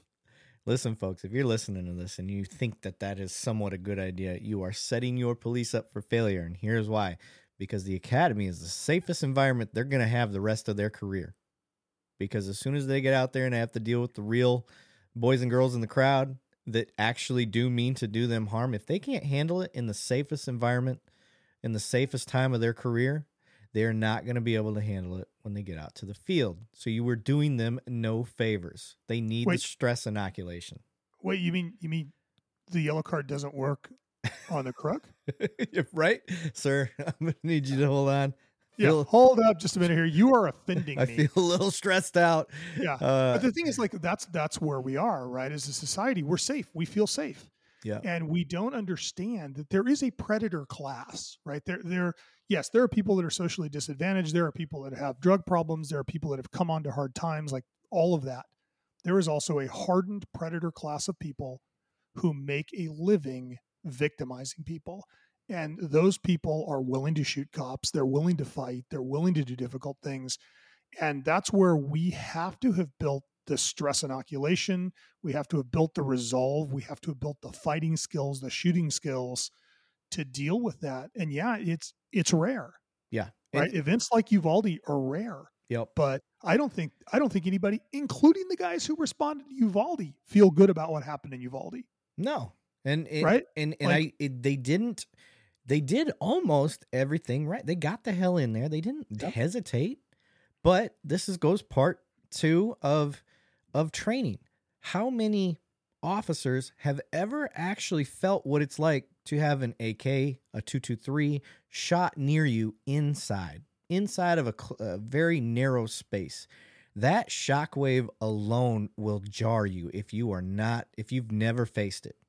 Now you can go out in the field and shoot an AR all day long. It is not the same as being having something with that high velocity shot at you. It could be a pistol indoors towards your direction. Now I'm not saying that police departments need to start shooting rounds at the cops so they can get that that stress inoculation, but it is jarring. One of the things that our academy does is our, our SWAT guys they have a um a 357 that they will shoot these big ass blanks and you'll be set up in a building and you're clearing and stuff and if you don't clear correctly they shoot it behind you Oh boy. and that concussion i mean i i jump thinking about it. Yeah. and then you're trying to you got to win your mind over to go into a room behind a closed door with a guy that's shooting that thing at you. That is a wake up call. And i think part of that has to do with uvalde is they're hearing these rounds and there is a mechanism in the body that you have to train to fight over what your brain's telling you. Your brain's telling you get the fuck out of there because you you physically feel the concussion from these rounds. Even though they're not hitting you you feel it. And the body is telling you do not go in there even though you know you need to. So eh, you, Well, ag- aggression is a trained response, absolutely. Right? Like the majority of people default to flight, not yes. fight. A- And and so, you know, we we to to have effective law enforcement in those situations, we have to have subjected you in training to enough situations that one, we know that fight is is in your menu because there are people that fight is not in their menu. Yeah. Right. You see it in, in any of these major incidents. You see people where, you know, the, the law the cops are hiding. Right. I mean, they, they get scared and, and they hide yeah and they're not responding and that's not that's not a knock on them that's a failure of training that is a failure of Yeah. us to down select to the kinds of people that we need who can respond to stress inoculation you know i look at what the the top tier teams in the united states are subjecting people to i was recently with one of the top teams in the us and they were talking about their selection process part of their selection process was to have you run hard hill intervals come into a very brightly lit room and then go into a tunnel that was pitch black where you could see nothing. And you had to move from one end of the tunnel to the other, and there were turns involved. okay And while you were in there, they started flooding the tunnel. Oh shit i'm Right? done Now, I'm done. that's the it- biggest fear of mine is fucking Yeah. drowning Yeah, and, and so now you know what you don't realize when that's happening is there's five guys with night vision down there watching you, and the water's only going to come up to your mid knee, but you don't know that. right Now, now you go, oh my God, that's ridiculous. That's unfair. When you look at what this unit does, that's a very real mission scenario for them. yeah right? You look at any of our hostage rescue teams, any of our tier one units, like the kinds of circumstances those, those guys are subjected to. So they take selection very seriously. And they look, they do psychological profiling, they do stress, they do all these things. We're not doing enough of that with law enforcement. And that doesn't mean that, you know, everybody is cut out to be on a SWAT team, right? That, that's Yeah. okay. But let's diagnose that not before. Yeah. Right. Let's not diagnose that in the middle of the problem. Um, and and and let's because it's it's not it's bad for society and it's bad for the officer. Right. Like I, I don't know how many suicides will follow Uvalde, but some will. yeah Right. And and I don't know how many people that, that responded to Uvalde will be permanently psychologically damaged and have drinking problems and get divorced and like people don't understand the fallout that Yeah. occurs with an event like that And and so we're doing a disservice to both sides of the equation. We're not serving society and we're not serving the officers. And, and honestly, it's it's not fair Yeah. to not subject people to stress. And and you do it, you know, it, it's an inoculation, right? Yeah. It's small dose, bigger dose, bigger dose, bigger dose. Yep. Um, I recently interviewed a guy named Earl Plumlee. Earl is a Medal of Honor recipient, Green Beret type. What? Um, oh yeah. Respect. So so Earl is the most docile, easygoing guy you'll you'll ever meet. they He always just- are. Oh yeah, and he, and he describes like you have to listen to the interview. It's like you know, oh yeah, and I felt something hit me in the chest, and I looked down, and it was a grenade, and it wasn't mine, and it didn't have a pin in it, so I didn't want it, so I kicked it out of my way. Like that's that's Earl. Um, Get but- this thing out of here. yeah, yeah. Mean, it's it's it's like his his his skill set is ridiculous. But Earl was in one of the worst. It was an attack on a Polish forward operating base. They set off a five thousand pound explosive. Twelve guys come in in Afghan national police uniforms, start shooting up the base, and Earl and a couple other guys end up responding. And Earl ends up going through multiple guns, running out of bullets. Uh, at one point, is out of gun, has no bullets for anything he's carrying Find a dead guy. he sees an AK 47 on the ground, picks it up, realizes it's damaged, starts taking it apart, picks up another AK 47, takes the parts he needs from the second AK 47, puts them into the first gun, and turns around and kills the guy that's chasing him with it. So hold on. For people listening, when shit hits the fan, the first thing to go is these fine motor skills. And the fact that he was able to pick up another AR or AK Yeah. and put it together in itself is amazing because I had been a while running from a guy trying to shoot him. Yeah. but the whole story's like that, right? And so, so I, I asked him, I'm like, what do you think underlies your performance? Because it, you you have to read, um, take the time to go read the presidential citation for Earl Plumlee, and and just just think about. I mean, it, it, if it was a movie, it would be you wouldn't believe it happened. Um, but I said, you know what what what created that? And he said, I was stress inoculated by the time I got there. We spent a great deal of time doing difficult things when we were exhausted and pushing each other. I mean, he literally told taking his guys out on the range and saying, whoever shoots the worst today is getting tased, That's a motivator. right? uh, or, or pepper spraying. No, I will take shooting. a tasing all day over being pepper sprayed. Yeah, well, he, he, he used both. Yeah, he used both. I, I'm, I'm I'm exactly the opposite. I would I'll take the OC. I I don't electricity in my body are not friends. I'd rather deal with five seconds than 45 minutes. It felt like 10 years for me. uh, worst video ever is me screaming like a little girl when I got tased. There's But, uh, little girl. But, but he, uh, he, you know, he goes through and he's like, he goes, we had drilled the fine motor skills so much. He goes, I remember them making us put together guns and yelling at us and going, this is going to happen to you and you're covered in honey and you're not going to know what to do and it's going to be dark. And, and he's like, damned if they weren't right. yeah. And and so like things like reloads things like clearing a malfunction all of that went away because he didn't have to think about it. And it allowed him to think about the bigger strategic picture of what he was doing. Yeah. and i mean there's a guy who ran i mean he literally ran into a crowd of 10 guys with ak-47s and suicide vests with a handgun. And one by the way. Um, he got blown up three times in the event. Damn. Multiple grenades bounced off of him and landed next to him. Like it's it's it is the number of people that shot at him was insane. Like you just it, I can't do the story justice. Yeah. Um, you have to listen to it, but it's that is that stress inoculation, and he hit very hard in our interview that that stress inoculation is everything, and we're not doing that with our law enforcement. We're not we're not preparing you for the mission set that you may face partly because I think as a society we don't want to think about it. hmm Partly because it's it's unusual. Yeah. But if if we're not going to prepare cops, then we can't vilify them. Yep. We can't look at them after the fact and go, "Oh, well, they didn't. You know, they, they were unprepared and they didn't do that." Um, I, I think that it's it's it's disingenuous for us to do that, and I think that we need to really look at the way we're preparing law enforcement. But for that to happen, law enforcement has to educate us. Yes. Or when you realize there's a deficiency. Um, this is one thing that uh, I'll brag about a little bit. One of the things I prided myself on as an instructor was taking current training and seeing where the holes were Yep. and saying, oh, we could improve here. And when you offer those improvements the only response should be from the higher ups is, "Yep, that makes sense. Let's do it." Now I get it if they got a, a logistical or logical argument against something that you're trying to come up with because you know you can throw ideas out all day long, but they need to make sense. But um, when it comes to this training, ALERRT training, great training. I've been through it. Um, love it. And you you know, there's some pain compliance behind it because if you get shot with them little paint bullets, the shit hurts, right? Yeah.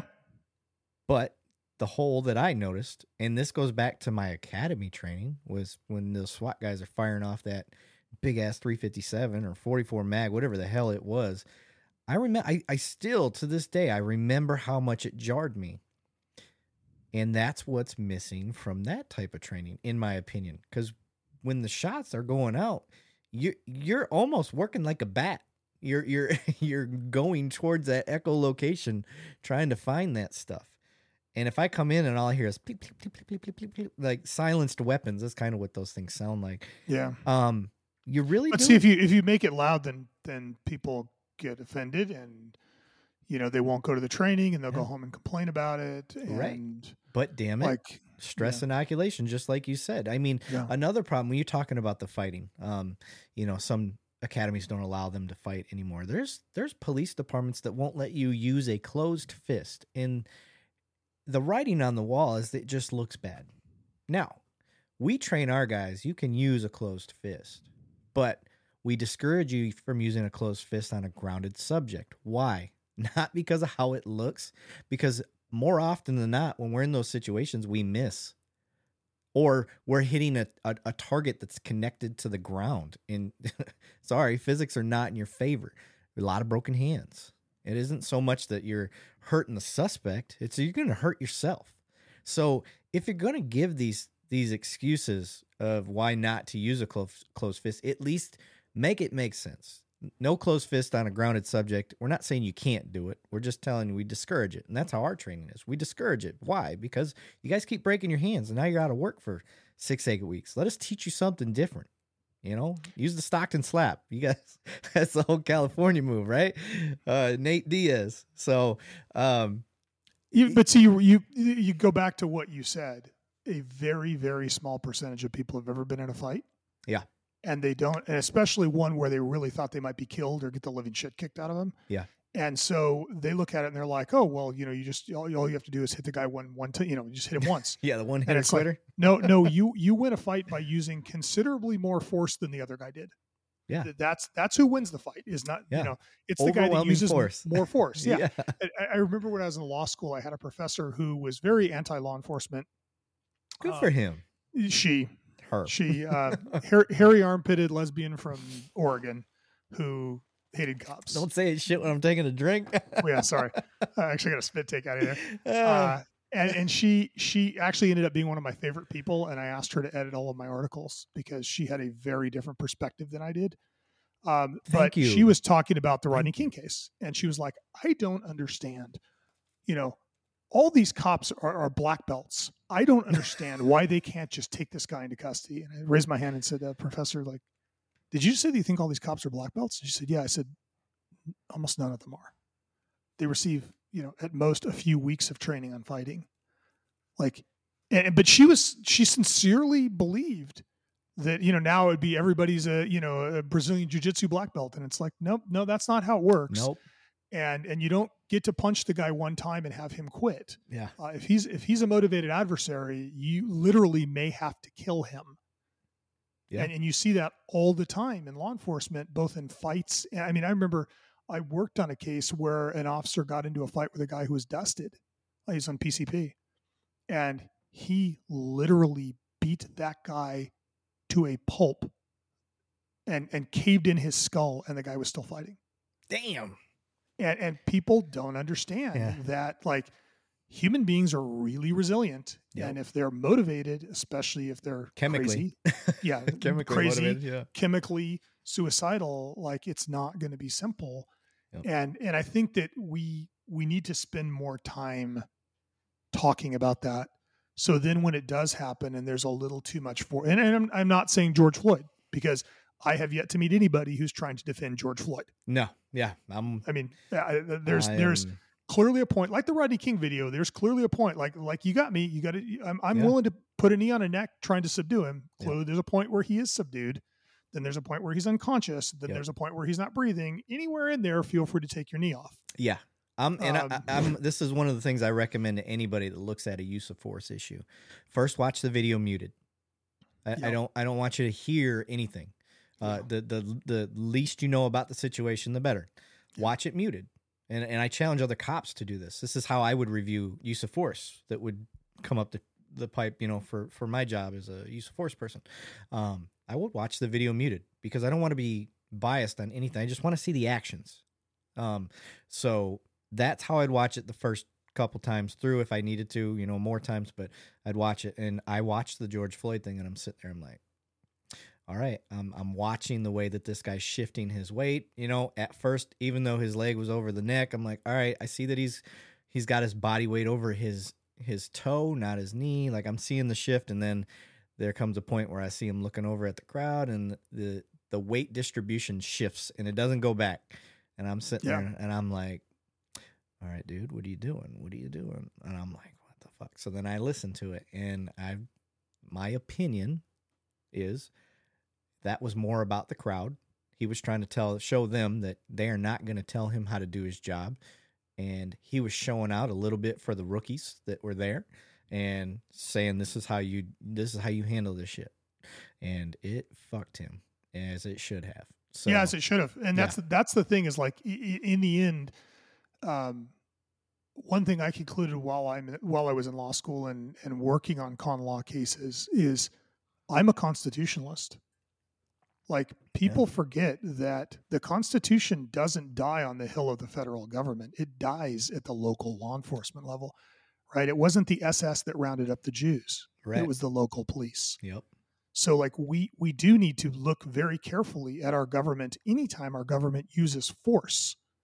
We need to look at it and say was this reasonable? Was this fair? We also need to give the benefit of the doubt to the cop because he's in a difficult situation. We know, you know, retrospectively that George Floyd wasn't going to fight anymore. You don't know that when it's happening. Right. So there there does have to be a certain presumption of of kind of innocence on the part of the cop. But the, the challenge for law enforcement is we've kind of gone away from subsequent remedial measures, right? We've kind of gone away from. I remember when I started my career, you'd go to a debrief, and the debrief would be this very candid, open, here's what we screwed up. Yeah. That's changed. Yeah. We call them TAC debriefs. Yes. I mean- and that, that, that has changed now.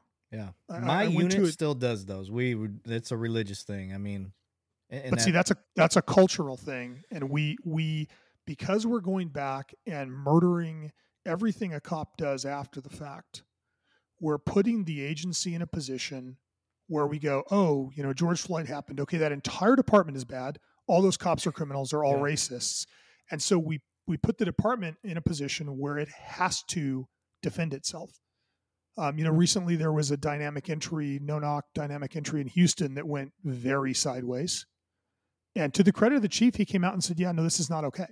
Yeah. But we're not seeing that that much. You know, when. Breonna Taylor happened, we we didn't see the department come out and defend their actions. And and what was unfortunate about that was that a false narrative became the story. Can you And- can you give a little background on the Breonna Taylor? Uh, yeah, story? absolutely. So so you know, I I had heard it kind of like like you did, like everybody did on the news, and and it was reported as uh, cops serve a warrant at the wrong house, and Yeah. they shoot an unarmed black woman in her bed.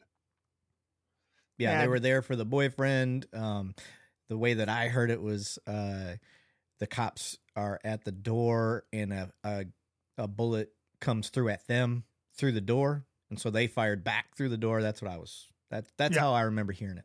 Yeah, it, it kind of it kind of broke down into a couple of narratives. It, it, broke down into like they were at the wrong house, they were they shot her in her bed, um, that that the boyfriend fired a warning shot. Um, so I, you know, as typical of of the podcast, if something I think has value, I will dig into it, and I did. I read every report, I looked at every video, every picture. I talked to several people involved in the incident, and ultimately, I interviewed John Mattingly, who was the sergeant that led the operation. it is a complicated situation. There is a lot going on, but but the the basic facts are that the police department is serving multiple warrants looking for a guy named Jamarcus Glover, who is a drug dealer. And one of Jamarcus Glover's known associates is Breonna Taylor. It's his ex girlfriend. They've known each other for a long time. She has bailed him out of jail a couple of times. Um, she has rented a car for him that was subsequently discovered with a body in it, um, which she said was stolen. Um, he has been caught on on uh, jail audio saying that she's holding his money for him. His her address is the address he's using for his cell phone and all those things. So that's why she is a target of the investigation. The department decides to serve to go get Jamarcus Glover. They're broken up. She has a new boyfriend named Kenneth Walker. Kenneth Walker is is living with her at her apartment. Police don't know this. They have a no knock warrant for all of the sites. And the reason that they did a no knock warrant was so that they would have the ability, if Jamarcus Glover was there, they would have the ability to go in no knock. They made a decision before they get to the location, when they do the briefing, that is going to be a knock and notice warrant. They bang on the door for somewhere between 30 seconds and a minute. Um, the consensus seems to be around 45 seconds. Um, initially just banging on the door, eventually announcing themselves, you know, police department search warrant. Uh, there is at least one neighbor who comes out from upstairs, who's a guy picking up his daughter. He comes out onto the porch um, and starts having an argument with the police. When he does, um, he eventually goes back into his apartment. So obviously, the, the knock and notice is working on somebody. Uh, Taylor is asleep in bed. Kenneth Walker is in bed next to her. They he hears it, gets out of bed. He has a legal firearm. He is, he is lawfully authorized to carry a firearm, has that firearm. She wakes up, gets dressed. He gets out of bed.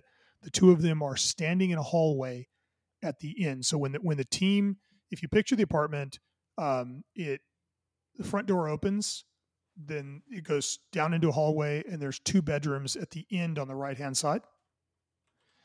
Um, so there's a long straight hallway that comes out of the front door. When the police department breaches the front door, Kenneth Walker fires one round, um, which which has been described as the warning shot.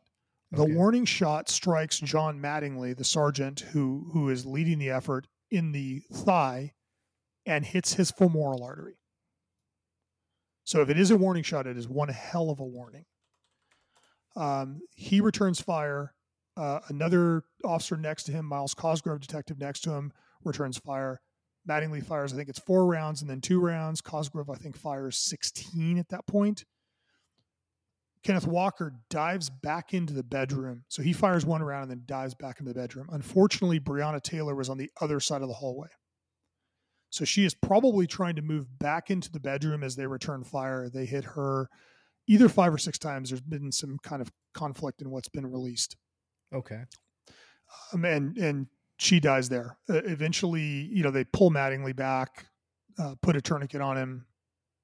I would encourage everybody to look up the video of Mattingly bleeding in the driveway and the medical response that he got because that's a, a, a, good training argument for why you need T Triple C.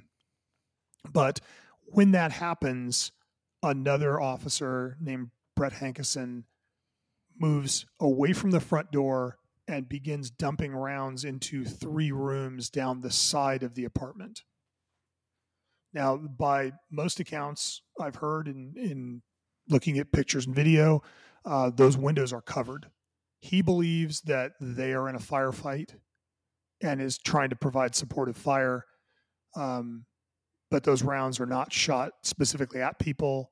What he was seeing for muzzle flash were probably his own guys. It had to be his own guys. Kenneth Walker fired one round. Okay. Um, and so he's in he's in a gunfight. That, well, he thinks he's in a gunfight and he's not. And the rounds that he fires go into an adjoining apartment. Thankfully, don't hit anybody. Um, and and so that's as I started to dig into it. You know, it's it's racist cops, no knock warrant, uh, wrong house, killed in her bed. Um, and in fact, I, I I didn't find any of that when I when I investigated and talked to people. Um, it's and, and don't get me wrong, this is a tragedy. She should not be dead. And and there's certainly arguments to be had about no knock warrant. You know, I mean, they knocked a notice, but there's you know questions about dynamic tactics. I think there's a lot of things to discuss. There, based on federal charges that have been filed, there were officers that lied to get the warrant beforehand. Uh, the federal government, the state charged Brett Hankison with wanton reckless endangerment. Um, he was acquitted at a state trial. The feds have now charged him federally, um, which I, I, think there's at least a, a very colorable argument that that's reasonable. Um, I, I, whether that's a question of you know that he was inadequately trained, I think is a separate conversation that that needs to be had. Okay. But um, as that narrative starts to run, you have LeBron James, Alicia Keys, Beyonce, Oprah, um, you know, the mayor of Louisville, um, all spouting how the police department killed an unarmed woman and they killed somebody in her bed. And uh, Kamala Harris, at that point, is a vice presidential candidate. She says on national television that they served the warrant at the wrong house. So, I mean, there is a huge false narrative that runs while this is all evolving. And, and unfortunately for Louisville PD, this happens two months before George Floyd. So you had Ahmaud Arbery happen, then Breonna Taylor, and then Benjamin Crump picks up the Ahmaud Arbery case, and then George Floyd happens, and Benjamin Crump picks up the Breonna Taylor case, and it goes viral. And so the two are conflated so that we look at it and we go, well, Breonna Taylor and George Floyd are the same thing. And obviously they're not. Yeah. But that's the narrative. And, um, you know, by the time you're done, these officers are moving their families five or six times because they have credible death threats. Uh, the department, to some degree, washes their hands of the whole thing. And the new chief of police comes in and says that, you know, what happened was wrong. The mayor says that. I, ironically, the only guy that really kind of sided with the officers was the attorney general. Really? Yeah, who who refused to charge them despite intense political pressure.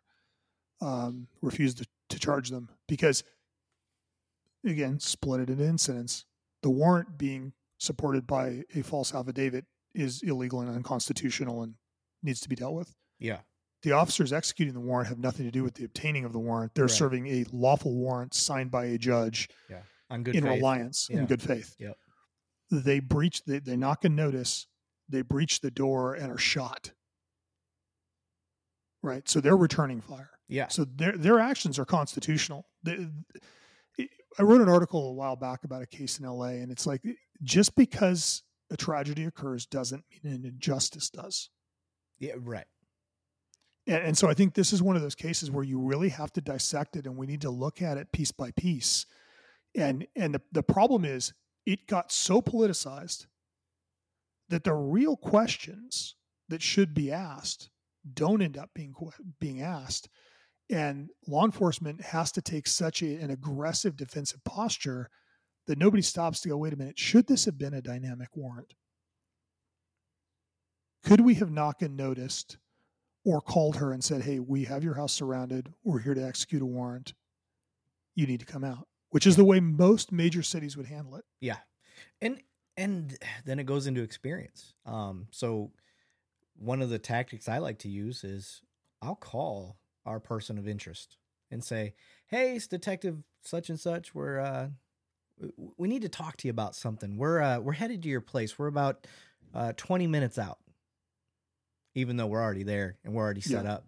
And then inevitably, they they walk out the door. They're they're going to get in their car to get the hell out of there, and you've taken them out of that tactical advantage. They're not inside their their house, and you've caught them in that uh, intermediary area, and it's a, a more controlled uh, environment. Or you, you even wait for their car to take off and then you go and you you knock them down once they stop or you do a, a traffic stop but you got them out of that environment. So that that goes into when we talk about tactics and and and experience levels and stuff like that i'm not going to say that these guys aren't experienced but there are different ways to skin a cat um so to speak and when you do these type of warrants that's stuff you have to consider.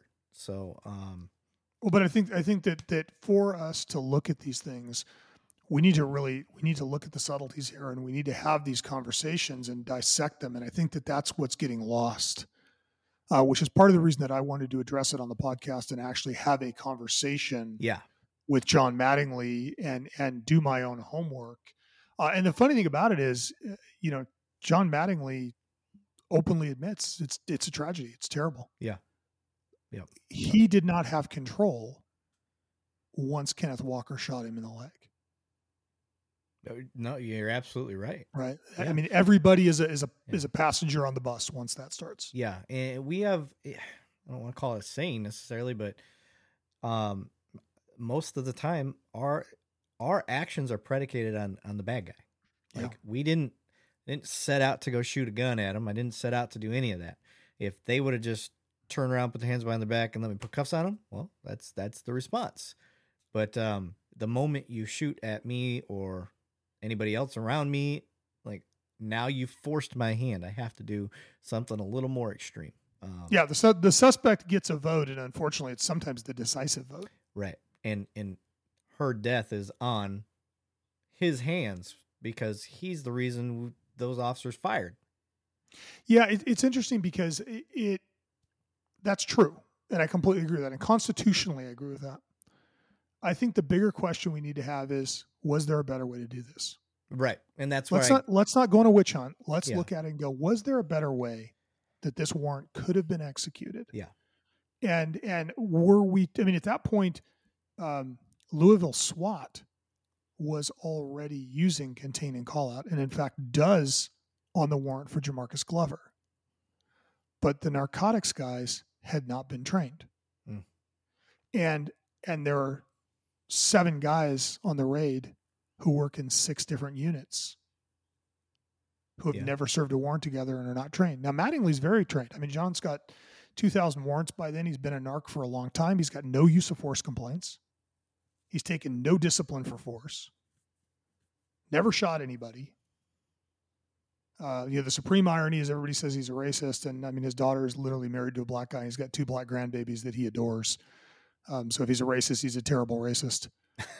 Um, but it's like th- th- we just we just want to just paint this as oh, it's just this thing, and it's like no, it's not just this thing. Yeah. we need to look at these situations and go, what other options were available, and and we do need to punish people that do things that are wrong. Right, like like Derek Chauvin needed to go to jail. Yeah. George Floyd was wrong. Yep. Um, but we can't just conflate these things into the same situations. We need to take the time to really take them apart and and look at um, what what we can learn from them. And we need to get back to a culture of of lessons learned and not blame fixed. Yeah. Yeah. There's um a, a recent example that I would have. Um, like I said, there's a hundred ways to skin a cat, right? Uh, some of the stuff you need to look at, and I'm talking to other cops out there, is like, is it pressing? Like, is it uh, imminent that you have to make this arrest right now? Um, I get that for no knock stuff. Like, you, there's a bunch of evidence that lives are on the line, and you gotta you gotta get in there. You, obviously, you're gonna lean on the teams that are that are trained in that. You should not have a bad news bears hodgepodge of cops that have never worked together go serve a warrant like that. Um, if time is, go ahead. It's interesting though, like even so, the National Tactical Officers Association. I just interviewed the the executive director and training director for the NTOA, and the NTOA issued a position paper opposing no knock warrants last year, and the argument was, and I think it's a good argument, that there is a priority of safety. You know, there's the safety priorities or priorities of life. We originally it was priorities of life, and then that was a little too offensive, so now we call it safety priorities that you know an innocent is is obviously the the life of an innocent is more valuable. And we're willing to trade the life of an officer for the life of an innocent hence hostage rescues and all of those kinds of things. And that the life of the suspect is less valuable than the life of the of the officer. And below that is evidence. And so the NTOA's argument is you never trade something higher for something lower. Like we never give up a hostage to protect an officer when we could have saved the hostage. Right. And their argument is and, and and like i said i think i think it has merit to, at least discuss you never trade somebody's life whether it's a suspect a hostage and an, you know an, an officer you never trade a life for for evidence And you know, I interviewed Phil Hansen, who was one of the original SEB guys and a board member for NTOA. And Phil said when we started, and Phil was around when Special Tactics started, we were using hostage rescue tactics for everything that we did because that was what we knew how to do. That's, uh, that's all they knew. And so when the war on drugs happened, that's what we did. Yeah. He said, but at some point we realized it wasn't worth trading a cop's life for a bag of dope. Right. So that's kind of the question that as a society we need to we need to do that math and and within police departments. And and I'm not saying that that you would never use dynamic tactics for evidence. Nor am I willing to trade your life or anybody else who pins on a badge every day to make a dope case. Yeah, I agree. Right? Societally, I don't I don't want to make that trade. Hell, we're legalizing drugs in most places. Mm-hmm. Right. I, I don't want to make that trade. Yeah. And I, I think that, that that's kind of the discussion that needs to happen. It isn't about reforming law enforcement. It's about looking at, as a society, what do we care about and what are we willing to trade? Are we willing to trade a police officer's life to build a case? And originally, I think the answer everybody had was yeah, yeah, yeah. But I've been to enough places where 25 year old girls have received folded flags Yeah. to know that that's a really shitty case. Yeah. Like, I don't ever want to make that trade. Yep. Um, I agree. It is very. I, I, I hate going around. I, I don't like using always and never. So for me, a no knock is almost never necessary. Right. Yeah. Yeah, and I think the NTOA intentionally took on that position um, because you know their argument was uh, that if it's a hostage situation, it's exigent circumstances, anyways, and so you don't need a no knock. Correct.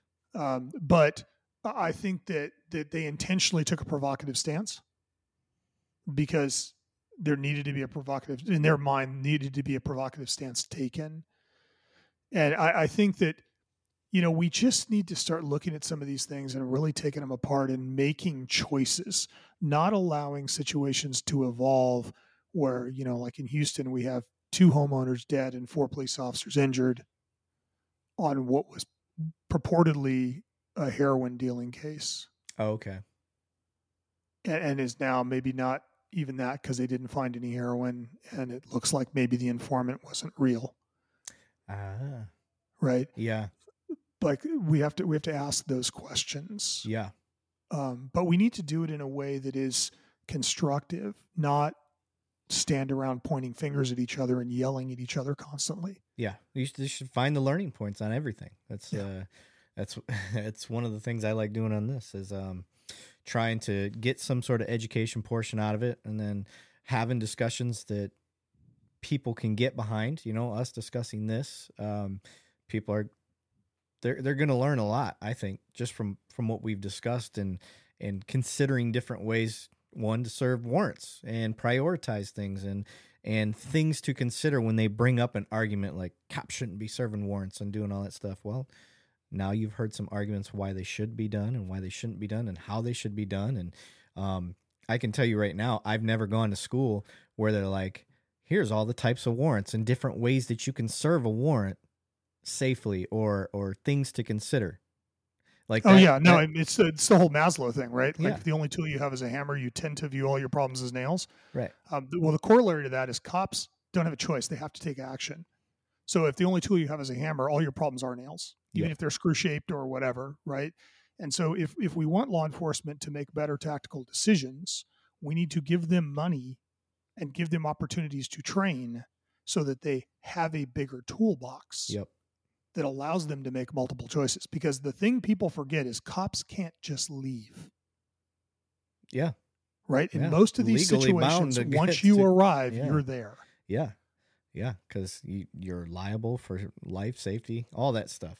Um, that's why it, it bugs me. You know, a lot of people are like, well, you know, you, you, you didn't have to arrest that drunk guy. I'm like, what, what am I going to do with him?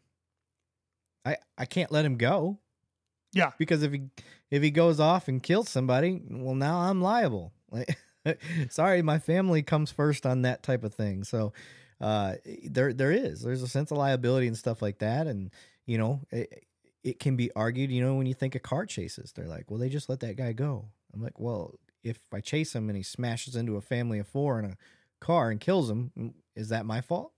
Partially? Yeah, I mean, to go back to the safety priorities, we're trading an innocent Yeah. for a crook.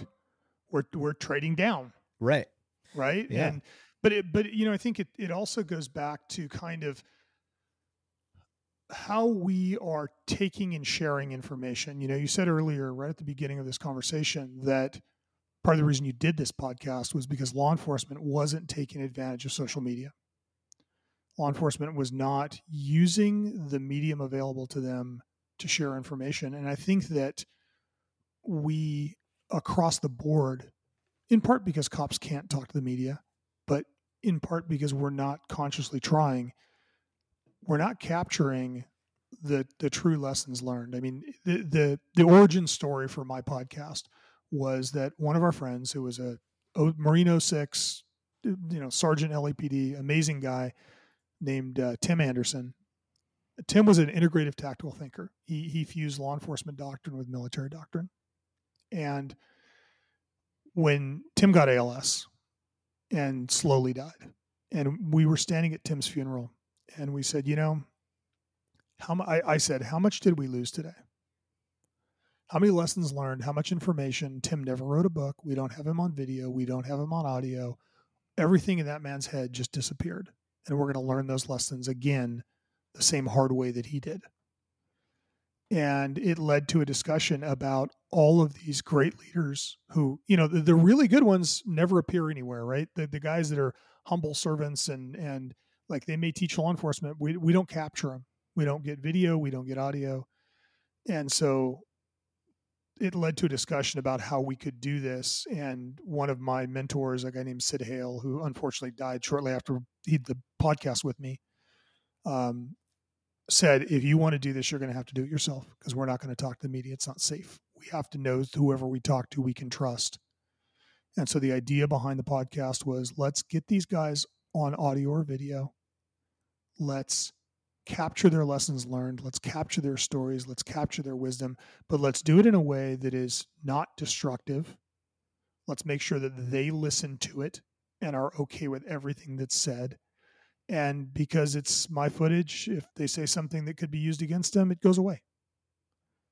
We we make good choices about what information gets in the public space. Obviously, we don't discuss specific tactics. We don't discuss a lot of that. Yeah. But leadership and and the lessons learned from these events, um, you know, I get emails and calls and all kinds of stuff from all over the country from people, people all over the world, people I've never met or spoken to, and none of these guys have ever met. Uh, you know, I'll get an email that says, "Hey, this this episode changed the way our team trains." Yeah. Eh, eh, that's why I pre-record almost everything. Um, Yeah. Because one, I, I want the the level of conversation to be comfortable, and Yeah. you're not walking on eggshells when you know you got to, like you said, cops. We have to be mindful of what we say. We can be shit canned from our department for, you know, what we say. Eh, Freedom of speech is great and all, but there are consequences to freedom of speech. Um, and unfortunately for police officers, why not many of them do anything even remotely like what I do on here.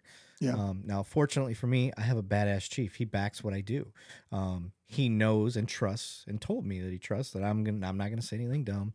Um, but even though I still protect myself, I don't mention our department, and I also pre-record. So I just in case my dumbass says something stupid, Yeah. uh, I can I can take or even something ambiguous. I mean, that's a lot of times, you know, uh, you know, do you still beat your wife? You know, Yeah. no. Oh, okay. Well, when did you stop? Right? Like it, it- it's it's you know, or it- it's sometimes you can say things that are ambiguous or can be interpreted negatively. Yeah. And you you by pre-recording, you create an environment where you can go back and listen to it. And what I do with every episode is I've got a handful of guys that are not, you know, I send it to the guest. The guest signs off on it. They go, "Yep, good to go." And I got a handful of guys that I send it to, and I go, "Murder this thing."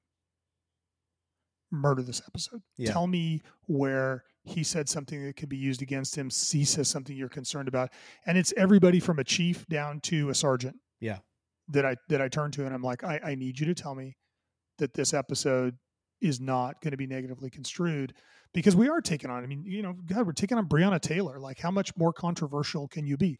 My marketing people literally pulled me aside and had a conversation with me about it. Like, do you realize the reputational risk involved in this? right, right. But if You you, know, it's like, stick yeah, to but I- I education and care. facts, Yeah. you can. Eh, you're not going to go wrong.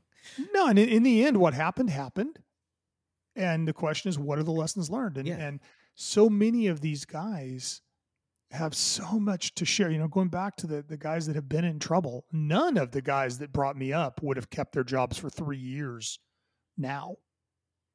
Like the people we look back at Yeah. and we go, oh man, that guy was a hero.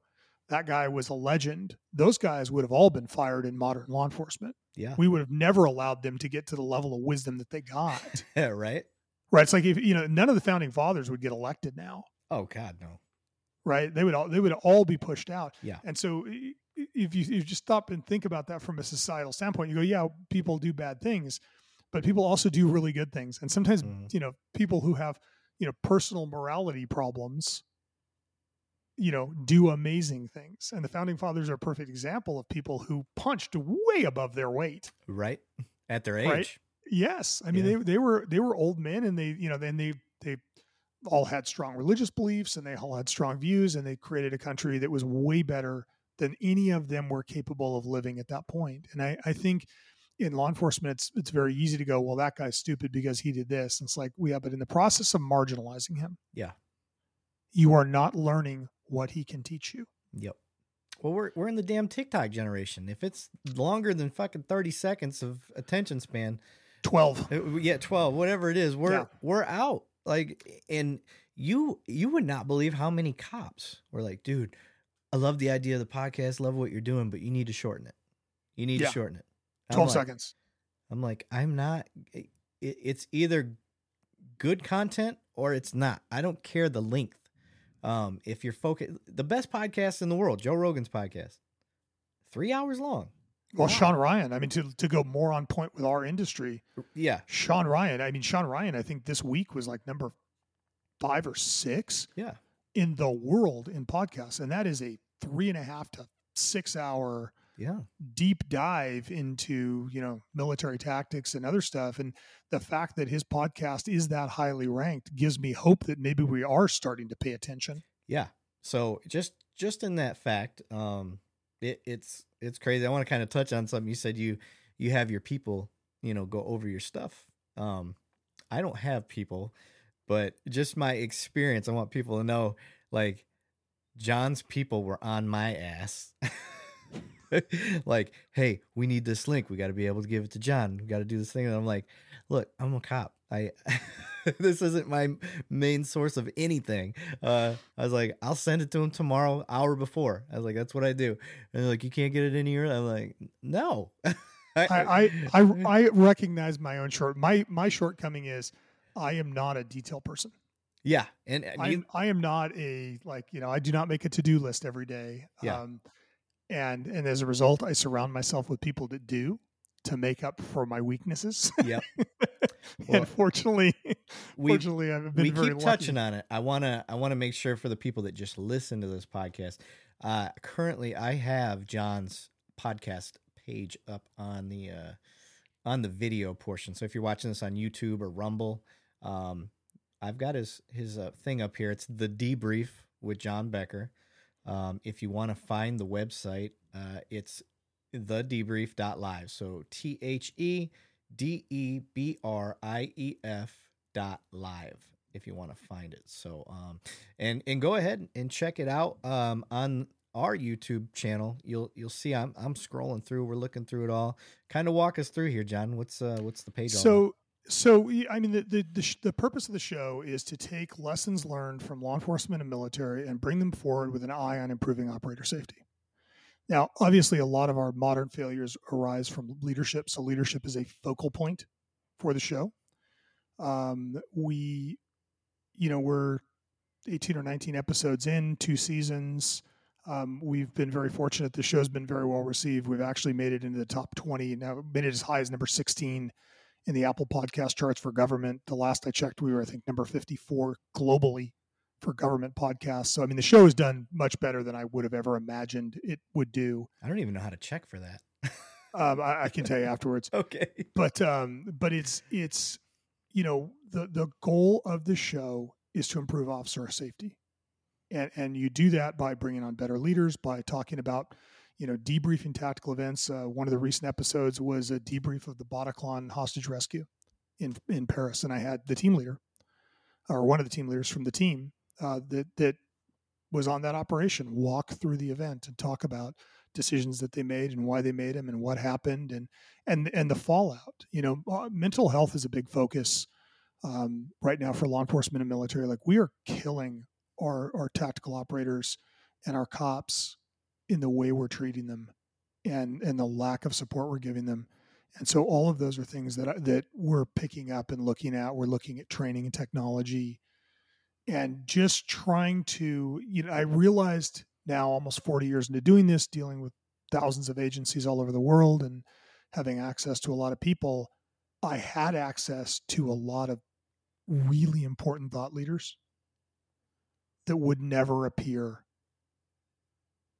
in in the media like we would never i, I interviewed lee mcmillian who's the head of lapd swat one of two lieutenants that run lapd swat and and a stone cold tactical legend, deep thinker, amazing guy. There's no interviews of Lee anywhere. Uh, one of my favorite people in the world, one of the best tactical leaders I've ever seen. Um, but you know, he's not somebody that's out teaching. He's not writing. Didn't write a book. We're not going to learn from him. And so that's a lot of my goal is let's go. Let's go take on difficult issues. Let's go look at critical incidents and and debrief them and um, you know, it, it grew in part out of our lecture series. We do a, an evening lecture series at Aardvark that when there's a big event, we will hold a private event at Aardvark and invite in the team that was affected by that big event to sit down with, you know, 200 tactical operators from 75 to 100 different agencies and actually spend time going through the events and talking about lessons learned in an environment where there's no cameras, there's no media, and and we can actually pass those lessons along. So it's that that is part of my personal mission is to pay back the debt of the guys that trained me and brought me up by sharing this information with with others.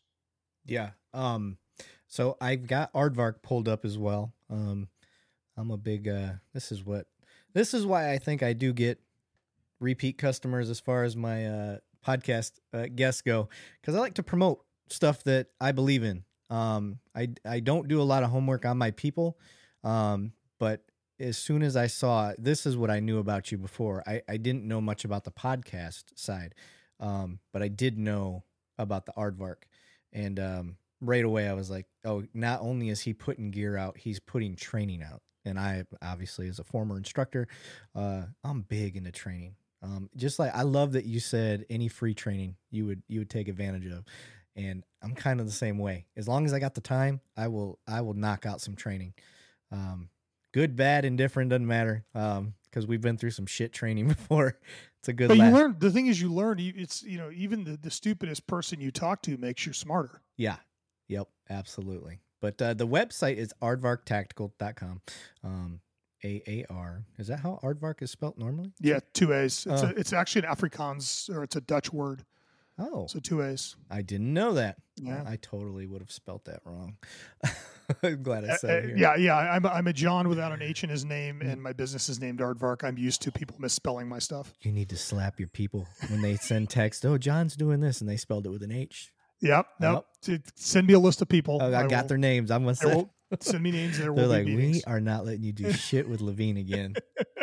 there um, will be meetings. Yeah. um, but no, uh, I'm actually very excited to check out your podcast. For one, um, I I keep my podcast streams limited. I I, I like Joe Rogan. Uh, for for my my comedy side, I like um, Two Bears One Cave. They kind of inspired the name.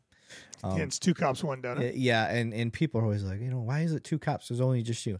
Well, listen, I'm I'm still in the military, so I'm still a cop for the military, and I'm a city cop. So I am the two cops and one donut. And uh Got so, it. so so that that kind of makes makes um sense to me and I don't give a shit if it makes sense to anybody else. Uh, listen, the name's catchy, it's funny, and uh, that's my sense of humor. So uh, I, I don't defend it. I just I like people to come up with their own things. Oh, that's like two girls, one cup. Well, that wasn't my intent. That's kind of gross. Yeah, that wasn't my intent, but it's funny, and I'm Shit, I'll leave it. I don't give a crap. Like, like my, my business is named after an obscure South African earth pig. I'm Earth not in pig, a position. Yeah. that's what aardvark means. Does it really? Yeah, aardvark means earth pig. Oh. Yeah, I, I am I am not in a position to criticize the names of other people's businesses. and aardvark is a lot like a um armadillo, right? No, actually, nothing like it. No? that's what everybody thinks. Yeah, Yeah. It, it's it's so aardvarks are big.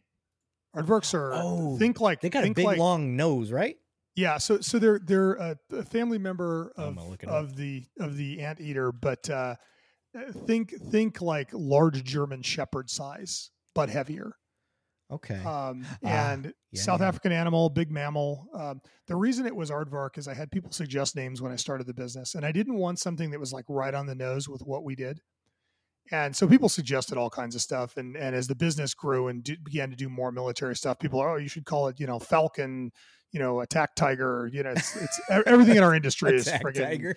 uh, the whole damn industry is Tiger like uh, it's like raptor birds and and large cats and like that you know Yeah. that's that's kind of the industry. And um, a couple of weeks later when i was going to pick the name of the business aardvark stuck with me. Okay. right? Because it was weird. And it, it it has become a point of pride for the business because we are weird. We're not uh, you know we're not a traditional distributor. Yeah. we do a lot of military integration. Um, we're not a traditional business because i was brought up by swat cops so we're we're more focused on our end user and end user safety than we are on making money. Yeah. um, doesn't mean we you know doesn't mean we can't be successful but like our our mission is you know, we have one specific mission and and everybody that starts at aardvark i give them mm, you know the talk is you have one thing to do protect the operator. And everything else will follow. But if you just focus on the end user if you focus on the operator so we're we're a kind of non-traditional business in the way we look at things and so it, the the name kind of fits and what i realize now looking back is we're the only aardvark in our industry Yeah, you are. and and once you learn the name Yeah. Yeah. you're never going to go was it like was it eagle falcon hawk what was the name like you, you're never going to do that with No. aardvark Yeah, you know exactly what animal it was. Um Yeah. so I want to we're we're I think we're coming to a natural wind down, but there's a, there's there's one question in particular that's nagging me. You have surrounded yourself with um some of the coolest shit it, it, some would consider in the world. It's, you know, there's you know how many millions of people playing Call of Duty. People have an interest in this stuff, right? Yeah. Um, and you are more involved without being one. How the hell did you avoid the itch?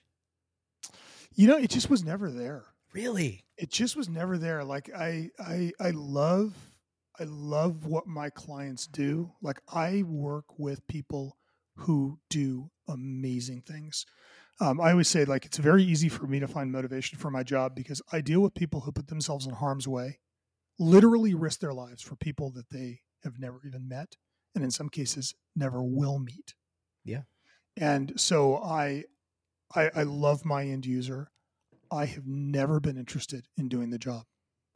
And and now retrospectively, like as the business started to grow, I realized that, you know, because I had t- I had teams that were like, hey, you should come on as a reserve. Hey, you know, Yeah. you know, come do this. You know, come be a technical reserve. And, and it's it's my answer has always been no.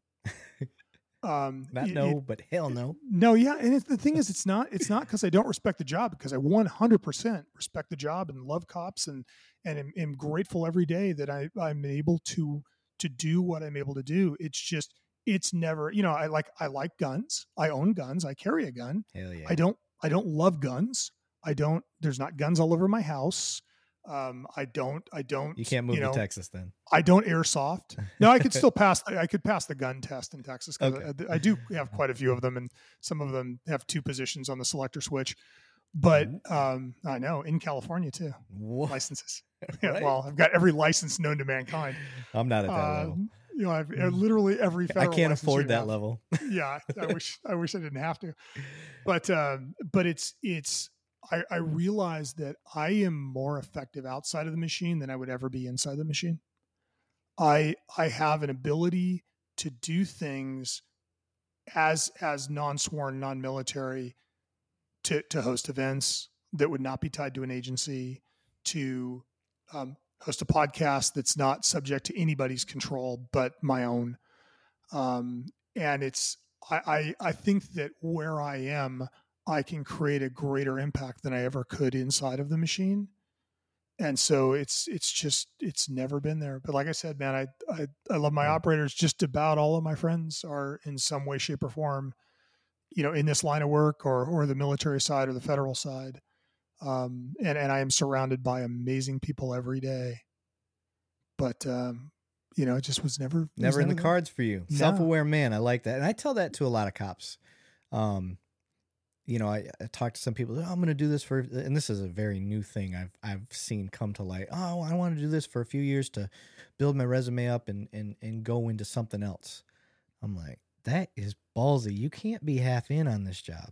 Yeah, it's not a job for people that are half in. And unfortunately, Uh-uh. if you are half in, your likelihood of surviving it goes down. Right. You're really setting yourself up for failure. Whether whether it be I'm not we won't even have to go extreme and say you're gonna lose your life, but just being half in, like you're setting yourself up for liability, for failure, for somebody else getting hurt.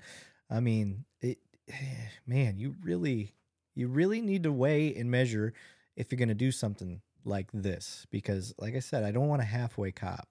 Um if you I, I'll tell you, man, the, all the years I've done this, so 40 some odd years, I probably go to 25 or 30 debriefs a year, really which is where the name came from. Yeah. I mean, because we deal with so many teams and, yeah. and I, I, I am a perpetual student of the game, yes. right? Like my job is not to be Tiger Woods. It's to coach Tiger Woods yes. and, and to make sure that he's hitting the best golf club he can possibly hit Yes. every day. Now, are you finding with your podcast and stuff that you are learning so much more than you ever anticipated? Yes. I- it- like Yeah. I- Yeah. no, that's it's, the addiction. that's Yeah, the addiction. So good. It, I mean, it's just one. It's taking me into conversations. it- It's taking me to a greater depth of conversation than I would normally have. yeah. A lot of the guests that I've had on the show, I've had on the show because I've had a conversation with them in passing where I'm like, that was really interesting. But when you have 90 minutes with somebody or two hours with somebody, you can dig so much deeper. Yes. But but I will tell you the one thing that I consistently see in every debrief I go to, anytime there's an event with one of our teams, I'll call somebody on the team and go, "Tell me what happened." The one thing I see is the the guys that survive and thrive in events and after events are the ones that are prepared. The teams that are prepared, like you know, you look at the Bataclan raid, which is I think the worst tactical situation I've ever seen. Uh, 12 hostages or 15 hostages in a, a narrow hallway, like four feet wide, 30 feet long, two terrorists, AK 47s, explosive vests, barricaded door, and you're going to make entry. Good luck. Yep. Oh, by the way, before you make entry, the bomb squad just called, and you can't shoot the guys in the torso because their vessel detonate and kill everybody, so you have to head shoot them all. Oh, by the way, um, we're staging a second team just in case you guys get killed It's movie this is shit. that's that is literally the the thing. That team makes that entry saves all those hostages both hostage takers dead. Only one of their guys gets shot in the left hand ironically the only left-handed guy. Oh, um, yeah Oh, murphy. fuck. their shield takes 27 rounds yeah. from an ak-47 and the guy blows himself up and all the hostages survive. And the only reason that happened was because the team that executed that bri was drilled beyond belief. They were a ridiculously capable team who who took training very seriously who took operations very seriously had been in these kinds of situations. And and i mean i, I always say like you know the the guy that i interviewed who i really love just a great guy i said a lesser man would have certainly died. In, in Earl Plumlee's case a lesser man would have certainly died. So i don't think it is a place where you can go in half measures. I think you need to be committed you need to learn and and you need to you know prepare yourself for the situations you're going to get into because your survival will literally depend on it Yeah, I agree. Well, sir, you got anything else? I think that's a that was, no a, it's fantastic that was it's a a good great fucking place. mark to end on right there. yeah absolutely hey man i appreciate what you do and and anything we can do to help you i'm always here Awesome. All right, stick around. I'll end this and uh, we'll chit chat offline. Appreciate you, boss. thank you buddy